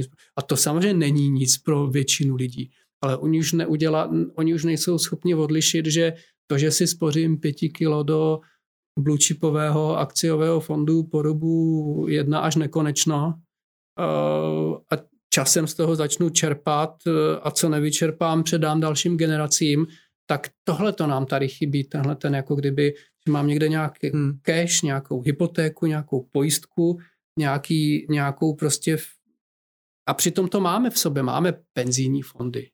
A hodně lidí jako si myslím, že třeba ani neví, že investují do cených papírů, oni si hmm. spoří do penzijních fondů.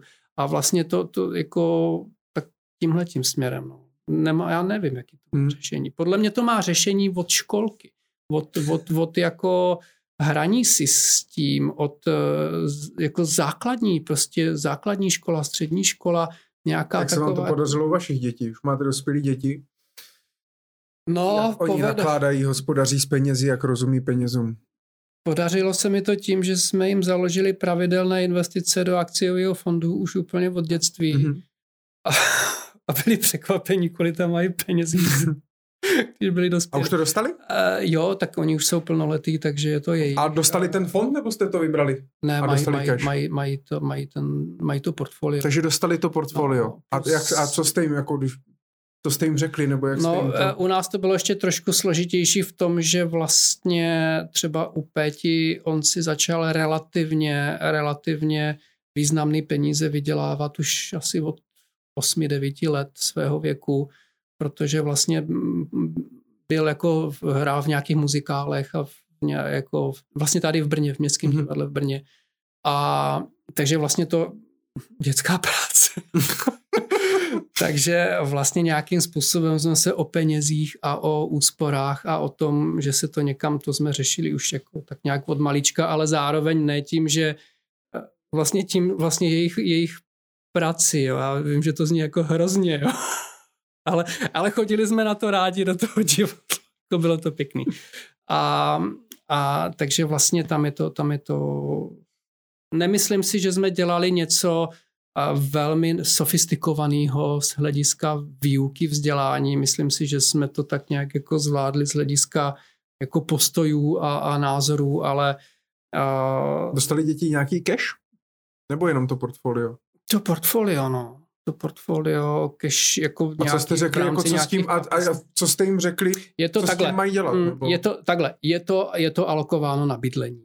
Jo, jako ten, ten investiční cíl toho všeho bylo, hele, je to na bydlení. Ale jestli je to na vzdělání, na bydlení, je to, je to takový jako trošku, není to nikde vytesaný do kamene, hmm. ale je to o tom, ale budete potřebovat nějak bydlet, budete potřebovat to nějak řešit. Tohle je to, co by mohlo uh, jako a vy jste to teda přepsali pak na ně, nebo to od to bylo od začátku, na ně? To bylo od začátku na ně. To bylo od začátku. Je to dobrá vlastně strategie? Hmm. Když pak nevíte, nevíte ve třech letech, co z něho v 18 vyroste? No, nevím, no, jako je to, je to pro každý, každý si to musí rozhodnout sám. Já si myslím, že to dobrá strategie je, ale nemyslím si, že je to jediná správná a nemyslím si, že je to správná pro každého. Takže jako my jsme si mysleli, že to pro nás dobrá strategie je a zatím si myslíme, že to dobrá strategie a byla. A splnili jste si ten cíl, který jste si stanovili na začátku, když se narodili, tak vlastně řekli jste si, chceme třeba tolik a tolik peněz tolik v splnili, letech? splnili opravdu uh, on to byl relativně jednoduchý výpočet, protože ten cíl byl vlastně daný tím, že jako to bylo potřeba, to byla měsíční investice, nebyla denní, a dělat vlastně celou tu dobu, co jsme udělali, to, to jako ten, ten trvalák tam běžel celou tu dobu a ten fond nebo ty trhy dodali, bylo to vlastně, bylo to jako equity, je to, je to akciová strategie, mm-hmm. takže ta dodala to, co měla. Mimochodem to bylo v době takové těžké, a na těch trzích jsem se na to díval, tak třeba i po pěti letech to nebylo v plusu. Mm-hmm. No, že jako to, je, tak, to byla přesně taková, já jsem to kdysi používali na nějakým školení, jsem se vlastně na ten graf podíval, tak uh, vím, že to i ty trhy jako padaly, že jo, a, a pak se to spravovalo, pak to skleslo, spravovalo. A já jsem se na to vlastně podíval po nějakých pěti letech, tam je tak nějak o trochu méně, než jsem tam zatím poslal. A, a třeba a tam to byl, to byl takový ten, ta pointa jo. i pro to školení mm, byla, že třeba po pěti a půl letech nebo po, po šesti měsících na to, ten trh udělal nějaký růst, který vlastně způsobil, že když jste si spočítal tu internal rate of return a tu výnosnost za tu dobu držby, tak to bylo třeba 7% ročně per annum. A já vím, že před půl rokem to bylo na nule.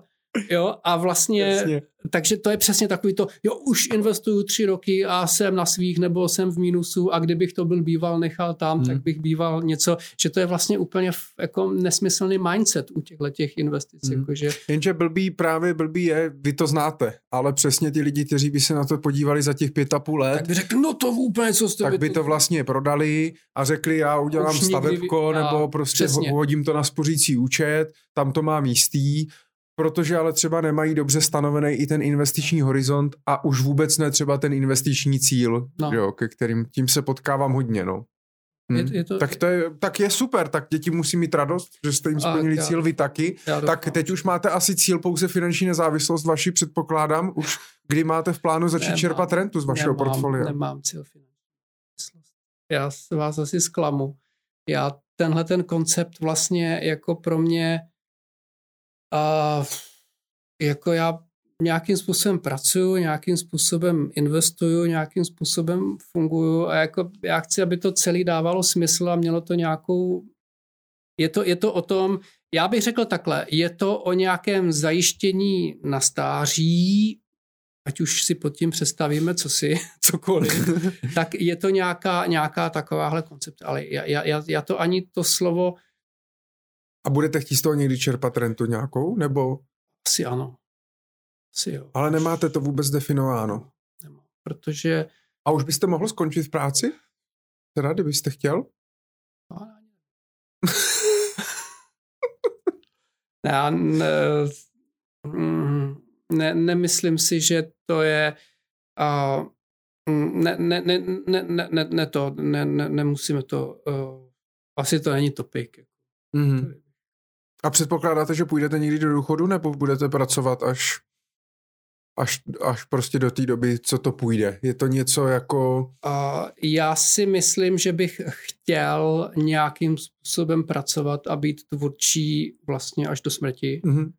A jakou to bude mít podobu a jakou to bude mít, eh, kon, jaký bude ten kontrakt, tak to vlastně netuším. A, a, a jak přemýšlíte s majetkem uh, potom teda pro ty děti, jak jsme se už bavili před pár desítkami minut? Myslím si, že je to o tom zajistit, že ty děti se vlastně musí vytvořit jim takové prostředí, aby se mohli postavit na vlastní nohy a fungovat mm-hmm. a dělat to, co je baví, to, co chtějí, to, co je naplňuje a, a aby a jestli bude... se tím uživí, a tak to už samozřejmě má, má to v plánu, ale třeba ten majetek předat prostě dřív než na smrtelný posteli? Jo. Když třeba uvidíte, že vy už to neutratíte, nebo... Částečně to řeším třeba i teď tou, tou možností toho nějakého bydlení, protože si myslím, mm. že ta mladá generace opravdu tu pomoc potřebuje. Já jsem ji dostal v mládí, takže si myslím, že to nebylo jako špatné a nějakým způsobem vlastně je to ta součást toho předání dříve, než, než je standardně, tak to vnímám přes tu, přes tu eh, podporu toho bydlení, protože mhm. to si myslím, že je strašná zátěž pro ty mladý a neskutečným způsobem je to brzdí v něčem, eh, co, co jinak by mohli, mohli normálně fungovat. Takže když si myslím, že jsem schopen a můžeme vlastně pomoci těm mladým eh, pomoci vyřešit jednu z těch naprosto nejzákladnějších eh, potřeb, a to je nějaké vlastní bydlení v dospělosti, tak pak samozřejmě se o sebe musí starat sami. Že? To, ale ale uh, to, už to, to už zase, každý to má nějak jinak, ale to si myslím, že tohle je věc, která se dá asi uh, řešit i dřív, a když ta možnost tu je. Tak já jsem proto uh, to udělat, ale naprosto chápu a respektuju. Celá řada lidí prostě má tu potřebu řešit, hele, škola, vzdělání a kompletně se o sebe starají, fajn. A pak jsou samozřejmě... Dávali jste dětem kapesný? Třeba nějaký jo, vyšší, dávali, aby jste... No, jako, aby dostávali kapesné, no, samozřejmě, aby si nějakým způsobem mm-hmm. fungovali. A pak jsou samozřejmě zase generace těch, kteří jsou opravdu, jako jsou to podnikatele, jsou to, tak ti mají vlastně ten tu rodinnou ústavu a tu rodinnou firmu a ten family business vlastně potřebují učit ty děcka, aby byli jako správní vlastníci. Že To je jako, mm-hmm. to, to, to jsou zase ještě úplně jiný, úplně jiný příběh. Máte nějakou životní ještě nějakou vizi nebo nějaký cíl, co byste chtěl třeba v životě e, stihnout? A já jsem tak nějak jako nastavený, že se stále snažím učit, no, učit nové věci, dodávat eh, v tom, co dělám, pokud možno to dělat co nejlíp a, a co nejzodpovědněji a co nejproduktivněji a vlastně mít tu rovnováhu život, práce, v nějakém, v nějakém stylu, takže nemám nic, po čem bych říkal, tak a někdy v roce 2040 chci tohle nebo tohle. Spí, nebo takhle. Eh, nemyslím třeba i k nějakému termínu, ale jestli je něco, co byste chtěl ještě se stihnout, naučit, hmm, dojít teď. někam, vidět něco, udělat, vytvořit něco, hmm. zanechat něco. A asi bych, asi bych se chtěl naučit italsky pořádně, to jsem se začal učit a, a teď jsem ve fázi přesně v té, které, které je takový, že už je mi blbý toho nechat. A nemám, nemám, nemám touhu eh, Takže dělat píšu další, si italština, další, takže až vás pozvu příště, tak... Tak to dáme italsky. A nemám touhu dělat další školu. Měl jsem takovou, eh, měl jsem, to jsem nedotáhl, to je fakt je ten, že, že jsem vlastně dodělal tu psychologii, už je taky pět, šest let, hmm. nevím. Hmm. A pak jsem ještě naskočil na PhD právě v kontextu behaviorálních financí a behaviorální mezera ve fondech a bylo to jako docela dobře rozehraný a to se nedotáhl do konce, to mě mrzí. To, to už asi ani nedotáhl. To bylo jako, to, to bych řekl, že je taková největší nedotaženost, to, mm-hmm. co mhm. jsem nějak rozdělal a slibovalo to relativně zajímavý počin, tak tam jsem nějakým způsobem to, to nedotáhl. Ale... Je ještě něco, čeho v životě litujete? Asi ne. Já nejsem, ne, nejsem nějaký litovací typ. Eh, vždycky, vždycky člověk ví, že eh, chyba je něco, co jako důležitý je prostě čo, tak prostě jít dál, poučit se a, a, a dělat věci. Mm-hmm. Ale eh, já jsem to by bylo strašně nadlouho a, byl, a, a my, myslím si, že bychom sklouzli do nějakého filozofování, moralizování a nějakých věcí, které by nás lidi asi utloukli. Takže Já si myslím, že ne, ale necháme si to, necháme si to Můžeme si dát nějaký... někdy na téma, který úplně od začátku nazveme všeho mír a lidi, kteří budou ochotní na to koukat, tak budou vědět, že to budou jako Budete chtít? A, já ne, ne, nemám to rád, jako upřímně, mm-hmm. upřímně nemám rád, když bych měl někomu říkat, co je správně, co dělat, co Tak váš pohled je to, že jo? No, jako ano, já můžu říkat, vždycky, vždycky to můžete udělat tak, že nemoralizujete, i když moralizujete. Ale já mám tu, já mám tu právě vlastnost, že, že to tam jako vidím, i když je to překrytý, ať už je to u mě, nebo to cítím trochu i u druhých a nemám to rád u sebe, nemám to rád u druhých, ale zároveň si to více radši, já si to radši poslouchám od druhých a filtruju si, než abych někoho, někoho takhle, jako ne, nebyl bych dobrý, jako ani coach, ani, ani jako, věděl jsem už po dvou, třech letech na té psychologii, že bych ani nebyl dobrý terapeut. Prostě mm-hmm. bych to neuměl. Petře, jste šťastný? Jo, jo, jo, jako jsem v pohodě. Bolí mě záda, to je jediný. Ale pokud bych řekl, že mě fakt něco, jako, ale fakt, tak, tak mě bolí záda. A vám k tomu nepomáhá ten čiku? Pomáhá. bez něho, by, bez něho. Mě bolí míň. Petře, já vám přeju, abyste byl šťastný i nadále, aby se vám dařilo v tom, co děláte, aby vás to, aby vás to bavilo já budu rád, když přeci jenom třeba za pár let se opět potkáme a můžeme se zase pobavit, kam jste se posunul, kam vaše investiční myšlenky se posunuly. Uh, mohli bychom samozřejmě těch témat otevřít spoustu, mně se s váma hrozně dobře povídá, ale eh, bohužel náš čas vypršel, takže vám moc poděkuji za to, že jste přijel do Brna za mnou si popovídat a budu se těšit někdy příště. Tak jo, děkuji Michale, někdy příště. No a já samozřejmě děkuji i vám, kteří jste dokoukali až do úplného konce nebo doposlouchali ze záznamu ve vašich podcastových aplikacích. Moc vám děkuji za podporu, moc vám děkuji za dotazy. Samozřejmě děkuji i eh, partnerovi našeho podcastového speciálu, tím není nikdo jiný než aplikace Infineo, která usnadňuje život finančním poradcům. Mrkněte na www.infineo.cz, tam se dozvíte více informací a můžete si vyzkoušet i 30, 30 denní zdarma verzi, abyste si to ochytali, vyzkoušeli, jestli to bude něco uh, pro vás. Náš podcastový speciál je uh, u konce. Měli jsme dneska posledního, posledního hosta.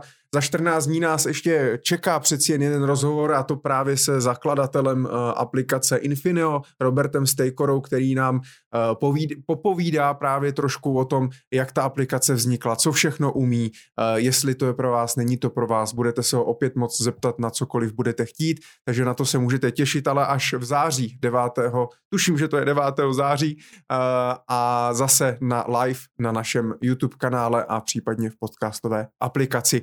Eh, taky doufám, že se nám podaří rozjet třetí sérii podcastu Myšlení finančníků a budeme pokračovat eh, v odhalování myšlení úspěšných finančníků eh, a já doufám, že v lednu se poté opět, opět uslyšíme. Tak díky moc za podporu a ať se daří.